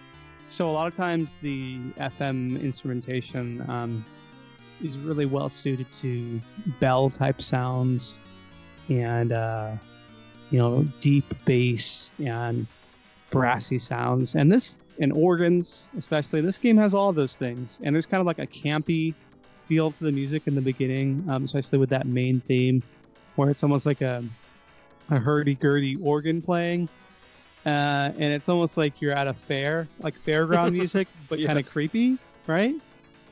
Um, so that's kind of the feel of that stage. But then you get to like the next levels, and it kind of alternates between like uh, two, kind of goes into like a, a Dorian mode, and it feels more like medieval and adventurous. And then after that, it gets a bit darker and moodier, and uh, lots of interesting timbres and sounds. And I would also say that um, because this was Sega and they were doing their own sound system, uh, and not Gems, they kind of had access to a lot of the best um, sound back then, and they really did a good job replicating as best as they could the arcade sound. They didn't have as many um, FM channels because the Sega Genesis has six, with one that's usually used for like samples, and then um, PSG. But uh, in the arcade, the way it would go there is you had a, uh, I think you had about nine FM channels, and you had like four channels that you could use for sample playback. Um, so that they were able to kind of like with Golden Axe, they were able to convert it over and make it sound really good. It's a testament to uh, Sega. So yeah, those are kind of my two cents. I think it's a really solid soundtrack. I think any of the sound effects that sound a little tinny or goofy to me were meant to be there because that's kind of how they were in the arcade. Like the fact that some of the um, enemies, when you hit them, kind of have like a almost like a telephone telephone noise. I don't know how to describe it. There, there- there's kind of like that uh, inharmonic uh, quality to it, almost like a bell-like sound. Um, Pretty pretty interesting. Nice. How about you, Landon? But Did you like? there's you- my geek speak. I like the geek speak. Yeah, that was nice. Uh, yeah, I really liked it. I mean, the you can hear the organs and and the deep, the deep, like Karen said, the deep bass in the first level, and it's it is it's kind of like a like a like a fair like a Ferris wheel song almost, but kind of I don't know creepier, I guess. Uh, yeah, I I really liked the sound effects, and like Nick said, it's really satisfying when you hit a guy and you hear him go and just kind of blow up the and the the tinny sound, the the little the ching I call it the armor sound, the ching ching ching ching ching ching. That uh that kind of gets on my nerves a little bit after a while. yeah, But but it's really cool because I mean you at least know that you're you're hitting the guy and you're not hitting him where you're supposed to. So overall, I think I think the sound in this game really fits, and it's kind of you know it's kind of shocking that it's an earlier Sega Genesis release too, because it has you know music that's better than some of the later releases I think on it. Oh, Yeah. absolutely. A lot of memorable tunes. And what's interesting too is uh, we didn't really talk about all the ports of this game, but it was ported to a lot of um, 8-bit and 16-bit consoles and computers. Um, there's a really good version of this game on the uh, TurboGrafx 16 CD over in Japan, the PC Engine CD. That's really good. Um, and then there's um, a version on the on the Commodore 64 that while it doesn't play the best, the soundtrack is amazing because it's a lot more moody and atmospheric. And it's like one long track that goes on for like eight or nine minutes, but it's just like some of the craziest sounds you'll hear out of that that sound system. It's very uh, almost like a movie score. Really cool. And that's by uh, Tim Follin, There you go. who I mentioned earlier on the show. Yeah. Follin. So we're worth seeking that out. Yeah, I think this game came out for uh, everything. Yeah, yeah. Yeah. I mean, it's on the Sega Master System. Um, solid version on there. Um, and then yeah, Sega Genesis. And I would have loved the Game Gear version, but you know, Oh, that'd been cool. But can't yeah, get everything. you probably you'd have to water it down just a little bit. All that craziness going on on the screen. That'd Hey, be you cool. have more colors than the Sega Genesis. That's the crazy thing about the Game I know that is crazy. It does more colors than the Sega does, the, the Genesis does. It's so There, insane to me. this is this is kind of way into the future, but they re they re I think it was called what Ghouls and Ghosts remastered on the PSP. I need to, I need to get that because it looks so cool. It's it's like a 2.5 type graphic style. looks really cool. Oh man, and and I have played it, and it's super solid. It's Yeah. a really fun reimagining. There's not a lot of like PSP exclusives that I really think of that I want to go get. I need to go get that one. I, I usually just use my PSP as an emulation device, but I actually kind of want to get that. I have a the, you know some of the Castlevania games and whatnot, which are fun. Some of the Mega Man remakes, but that kind of is one of the ones I want to get on my in my collection one day. so cool. I got a jo- I got a joke for you. What's Do the safest What's the safest place to be in a zombie apocalypse? I Where? don't know. The living room. You know, you're absolutely right. Absolutely right. Love it. Love it. Dad jokes for What the did we uh, think about the bosses, guys? Ooh. I thought they were easier than the stages themselves. I really did. Absolutely Yes. right. Absolutely. Especially just don't face them with the flames or with the melee sword. Y- You're Yo. toast. Anything else, and you have a much better chance. Yeah. Um, I'm actually on the fourth stage right now, so you everything's- Taking a page out of my book, playing it while you podcast. hey man, I definitely started doing that because of you. It helps you. It helps you kind It of helps me remember. keep focused on the Yeah. game and not like randomly, aimlessly surfing the web. That's happened to me in the past. it's like you're sitting there looking at something. Someone asks you a question. What? What? No. no.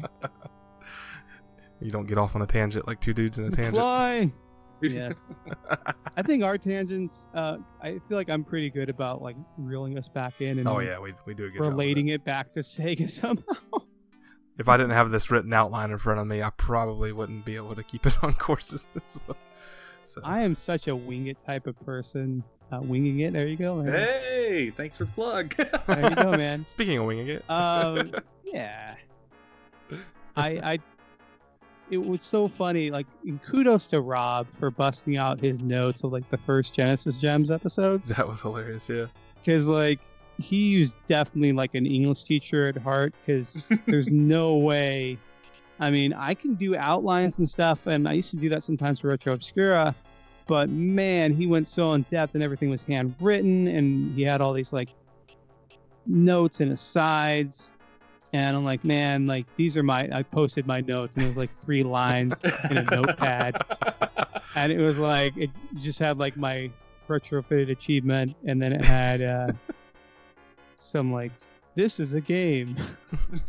and, and God bless him. He'll uh, he- he'll uh, say you know he's not ready for a show because he hasn't prepped, and I'm like prepping must take a long time for him because his his even in his notes. you know, first you got to go to the bathroom, and then you got to take a shower, and when when I read through some of those, he even had written down like the questions he was going to ask me, like ask Nick this. like that's awesome. I mean, I, I, I'm I'm very organized in the outline, but I just put high points on here, and uh, man, he he really hits it. I like it. I Can definitely we don't. talk about the uh, the negative ailments that can happen to you? oh, when you open up the uh, treasure chest, Uh, and, and it, and it's always like Oh. most cases, it's the first treasure that pops up, yeah, um, and it's usually the magician, and he's got his top hat on, um, and what happens?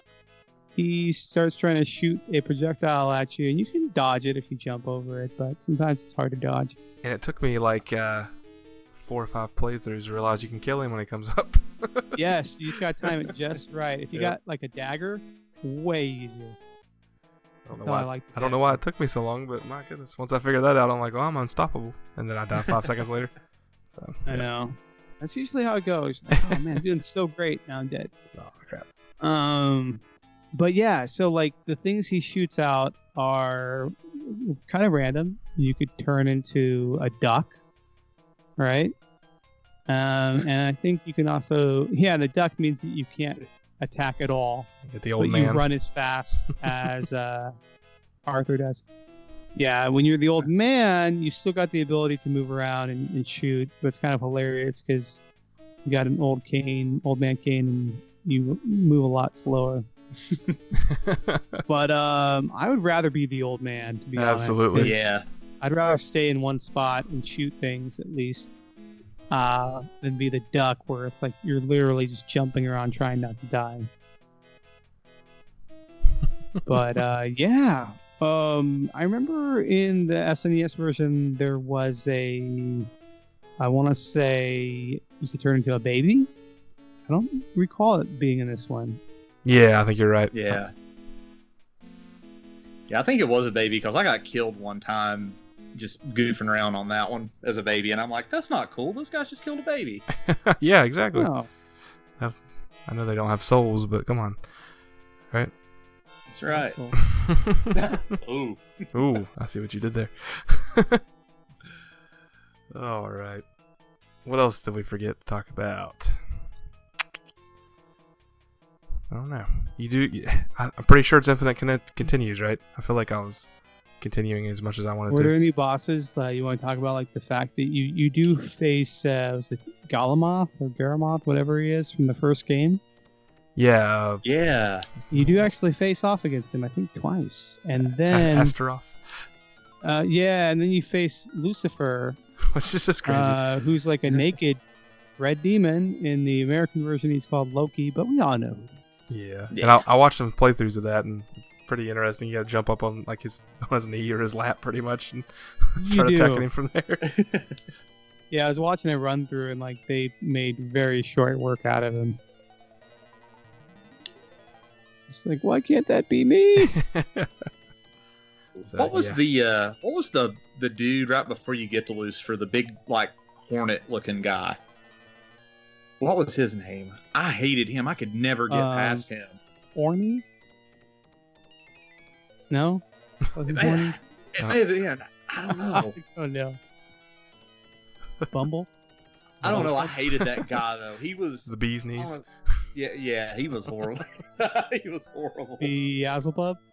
Yeah, that's, I Yeah, think that you may have been it. Nailed it. You're full of these puns, aren't you? Beelzebub has a devil for a son. Me. oh wow, that's funny. You no, he has a that. devil put aside. That's right. Has a devil put aside for me. I actually have a reference to that on retrofitted achievements. It's funny.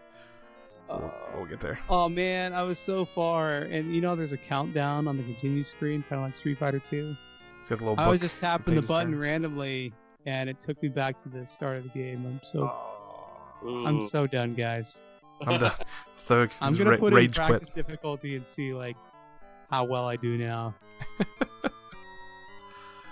Oh man. Okay. Oh, you guys want to do some retrofitted achievements? Are we there yeah, yet? Yeah, let's do it. All right, let's do this. Retrofitted achievement. The Genesis Gems Retro Fitted Achievements. I only came up with two this time. How many did you all get? Um, about two. Yeah, I, I had about three or so. Okay. So, uh, my first one, we just mentioned Bohemian Rhapsody. Um, it's, uh, is this the real life or is this just fantasy? And that's, uh, running in your underwear, you know, having bad dreams about being in your underwear and stuff. So. I love it.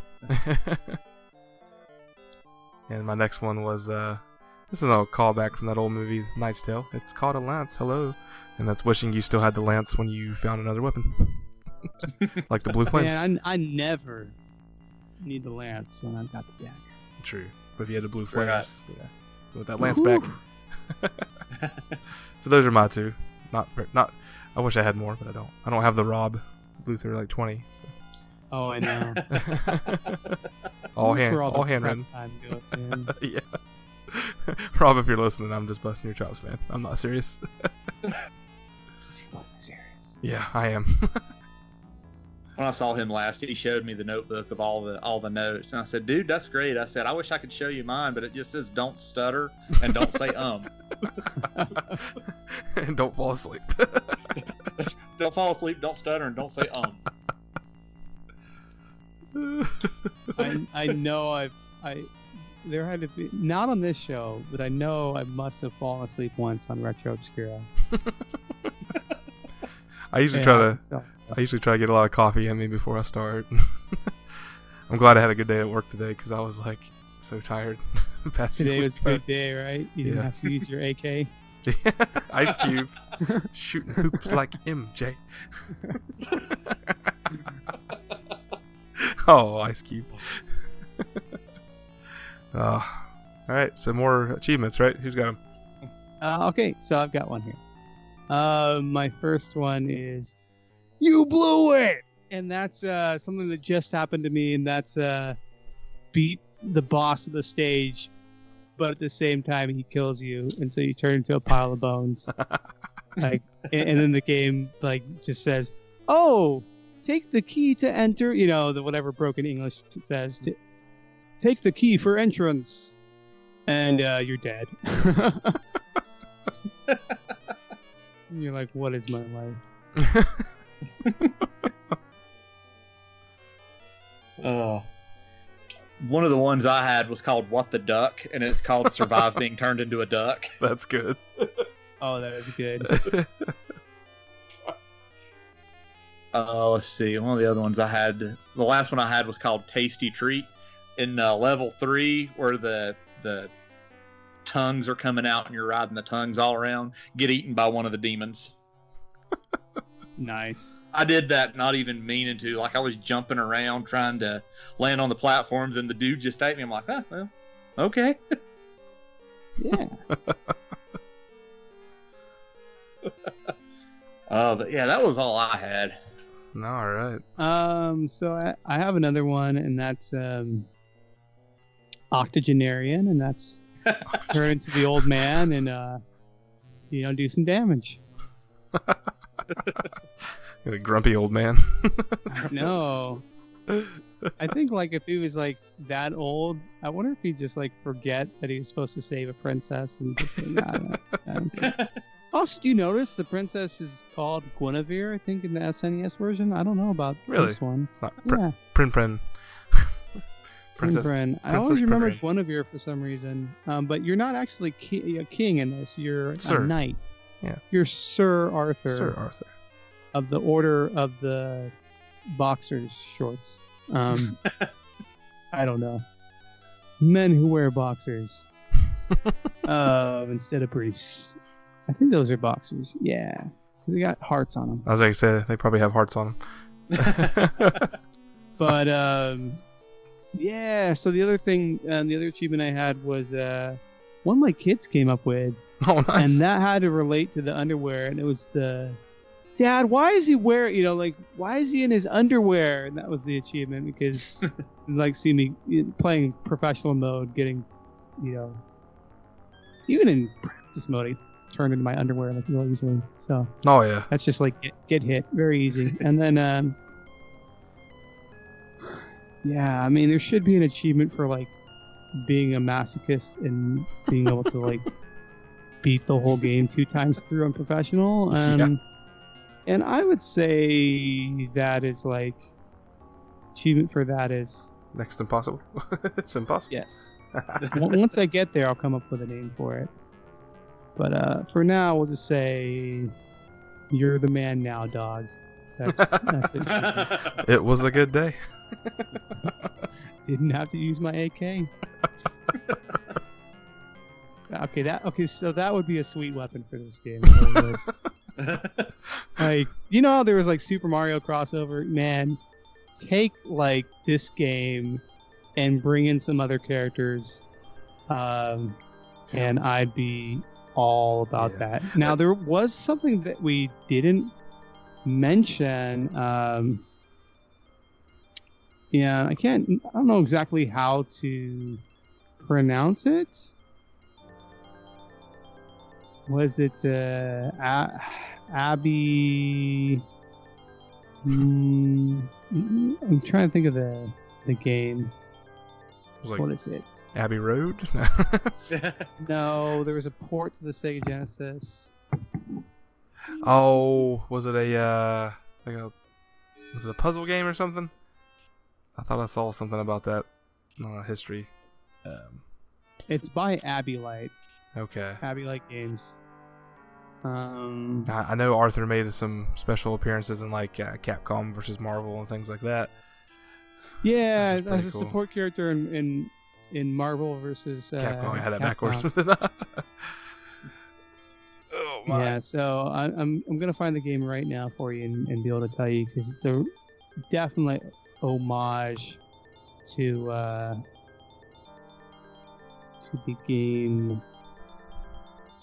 Oh yeah, uh, well the one I'm thinking of is is Curse Castilla, uh, or Curse Castilla, Castilla, and it's one that plays a lot like. Uh, Ghouls and Ghosts. It started out as a freeware game, and there's a uh, upgraded version of it that's really good. So I think it's on Steam. It might be on PS4. Yeah, I just typed it in Amazon. It's showing PS4 digital code. And yeah, check Yeah. that game out because uh, Cool. it's almost like an updated version of Ghouls and Ghosts, and it looks super solid. Okay. You have to do that. That does look. Oh wow, yeah, you're right. It's by the same people who brought out uh, Hydorah, which is a really cool take on Gradius. it's like, it's like and uh, same guys who did like uh, I think it was like almost like a Greek god version of Castlevania. wow. I mean, this looks a lot like that game. Yeah, but you notice how like they improved like the power ups and um, there's boomerangs and stuff. But yeah, Wow. definitely an homage. or a ripoff. No, I'm kidding. no, that looks really Uh, cool. I would so. I mean, you could say ripoff, really cool. but this day and age, especially like when it's an indie update, uh, we'll just say an homage. That's awesome. And you know they in, tightened up the controls and stuff. Yeah, I'm, I'm loving indie games. Uh, That's like I play those on the Switch as much as I do, you know, your your big AAA games, whatever the heck you call them. Very cool. I'll check it out. Sweet. All right, guys. Well, let's ask the big question here: Is this game a gym? Is this game a Genesis gym? Is it good or is it garbage? And Moby. Is Moby, it a Jim Jones gym? Is it a Jim Jones gym? he, he needs his own segment. um, on MobyGames.com, the critic review came in at an 85 out of 100. I actually thought that was a little. I, I thought it'd be higher than that. To be honest with you, I thought that'd be more in the mid. You know, probably the- just rage quit before I could get far enough to review. probably. Um, did see, I, and I love seeing uh, EGM, of course, Electronic Gaming Monthly, actually reviewed this game back in 1989, and the little headline said, uh, "The best game for the Genesis so far." Of course, it was 1989. Uh, awesome graphics and super detailed characters combined with great gameplay make this one makes this one of the best all-around games I've played on any machine. I thought that was really cool. And our uh, listeners had a lot to say about this game. We'll go into that now. Um, so if you guys want to give any feedback, we always ask you listeners if you think it's a gem, if it's good, or if it's garbage. And you can do that by joining our Facebook group at facebook.com slash group slash Genesis Gems. And the first comment comes from Timmy Mack, and Timmy says, Even with its legendary difficulty, it's an absolute gem. Colorful graphics and great music. Classic Capcom. Adam Miller says it's an absolute gem. Anyone can tell that from the moment you load it up and that music starts playing. After that, it just gets more intense until the end. A worthwhile game for anyone with the courage to tackle it. Stephen Dixon says Jim. Matt Daly says Total Jim. Got it the day I got my Genesis and played it like crazy. Uh, Stephen Patterson said superb version of a classic game. Uh, Marlon Papiche. Did I say that right? Papichette? Yeah, Papiche. Papiche. Papi, pap- I'm, I'm gonna have to get like an index of all these names. I keep doing awful one. Uh, says- Mega Drive profile on YouTube. yeah. Absolute gem. Uh, Brian Bowen says, In December of 89, I sold my NES and all my games so I could run out and buy the Genesis with Altered Beast packed in. Got that sucker home quick and played through Altered Beast pretty fast. It was awesome, but I have to say I was disappointed it was over so soon. I definitely needed another game. Soon after that, I picked up this gym. Yes, definitely a gym. And man, I was in love. I'd played Ghouls and Ghosts a couple times in the arcade, and I was so excited to have it at home, and I was not disappointed. I think I spent the first 20 minutes just listening to all the music and the sound test. I was so impressed with the quality compared to what the NES could do. I played that game to death and even beat it within a couple weeks. Having to go through the whole game twice was a surprise for sure, but I stuck with it and conquered that last boss. Haven't beat it since then, but it's still a game I go back to now and then. A classic for sure. Uh, Rodney Clark. Rodney Clark says Jim 100%. Was this a launch title? Because this came out early and I haven't listened to the episode yet. So Rodney, it, was, it was not a launch title, but it was very, very uh, early in the lifespan of the Genesis. Um, Douglas DeLucky Jr. says, "Woo!" I don't know if that's like a Ric Flair woo, but I'll take it. uh, Mario Guerra, Guerra, I think they call him Super Mario in some of the other uh, Sega uh, Facebook pages. So I think maybe Rob called him that, but it says a gem. It's a gem. One of the first 16-bit games I played. Uh, Andrew Coed says, "No surprise here, but I agree this game is a gem. I've never beat it, but it is one that never seems to age. We need to start getting you guys some garbage to review, or the last year or two of this podcast is going to be a chore." Oh, Agreed. Trust me, there's garbage. Agreed, Andrew. uh, There's a landfill of Sega games. yeah, there is. Uh, Anthony Pig says definitely a gem, a diamond actually, since it's so hard. Trevor Franklin says I admit most of my experience is with the SNES version, but I played enough to say it's a very tough gem. Jackson Sinal says not only a gem, but one of the most classic Sega Genesis games ever. Oh wow. Uh, Eric Purcell says this one is a mega gem. It's an undisputed champion of Jim, and don't you forget it. Uh, Jared Adams says, totally a Jim Jones Jim. Can always play this game, even if I'm not good at it. But it's fun to play in all its forms. Uh, Chris Vanderhoff says, I probably shouldn't say that. It's hard, but a great game, Jim. uh, Stephen Michael says, it's almost Nintendo hard, Jim. Jim Jones. Were you gonna say that's what she said? No, no, no. he, he actually he said something else. I just won't repeat that. It was teetering, teetering on family friendly. Um, Brody Peddle says, "Not only a gem, this is the top game you have covered so far. Yes, even better than Sonic 2. Also, the first clear example that Genesis does what Nintendo don't, with its disappointing uh, running at five frames per second." uh, Adam Miller said, "I wouldn't say it's the best game that they have done, but it's darn well up there." Uh, Dom Reno says a gem, and the art on the cover is so ba. I'm editing that too. Uh, John Wedgworth says mega gem. Uh, Kevin Edwards says all-time Sega gem. Anyone who disagrees needs a throat punch. I played through with headphones on a Model One when it was new. Took a few attempts. Definitely one of the best for Sega. Uh, Monty Singleton says Jim, a perfect game, bringing arcade perfect action into the home. And the last one here, guys. John Simmons says very good, but very hard. So, listeners, this is where the call actually dropped off. So, we have separate segments we're going to be playing now. So, if anything sounds funny or kind of weirdly segmented, that's because the Skype call failed. My internet gave out at this point, and we'll be inserting our final thoughts now. So, is Ghouls and Ghosts for the Sega Genesis a gem? Hmm. Without much thought and hesitation, I'm going to go ahead and say yes. Game has it all. I mean, for an early uh, Genesis title, I mean, it had excellent graphics. You had uh, near, you know, arcade quality sound and graphics and gameplay, which at that time was kind of a hard thing. I mean, if you look at some of the earlier uh, games released that were trying to be arcade ports, you know, they kind of missed the mark, and this one nailed it, or snelled it, as Nick would say. Uh, but I mean, everything from the play control, you know, being crisp to the to the catchy, you know, we talked about organ style music, the gothic kind of music, uh, even the character design. I mean, you you don't forget the characters in this game, especially the bosses, like the uh, the beheading ogre, as I called him in the first level, that kind of pulls his head off and puts it on his hand and and shoots fireballs at you. I mean, stuff like that's really really cool to me. Um, and Arthur, I mean, he's he's just you know a normal guy who has a suit of armor. Apparently, the world's worst suit of armor because it takes one hit and shatters to pieces. But you know, that's that's neither here nor there. That's just that's just part of the game. The uh, the challenge aspect of the game, love that. I mean, normally when you make a mistake in this game, it's your fault for either not jumping soon enough, or not firing quick enough, or not getting out of the way. I know. Um, I had to mix up strategies on several enemies, especially the firebrands, just because their their patterns are kind of unpredictable. And you know, the whole time you're sitting there like, should I defend and try to dodge him, or should I just try to go ahead and end him and, and fill him full of uh, full of lances or daggers? Which, you know, daggers, awesome, awesome way to uh, to play the game in my opinion.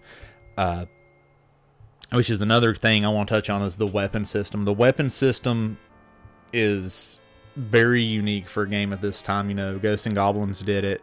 And then you have this, and that can, you know, that can determine the, the way you play the game. It can change it up.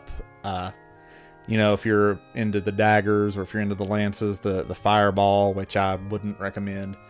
Uh, it just it just changes the way you play the game and can make it, you know, a little bit more difficult or a little bit more easy, depending on how you play so there's there's playstyle you know differences that you can do depending on what weapon you get.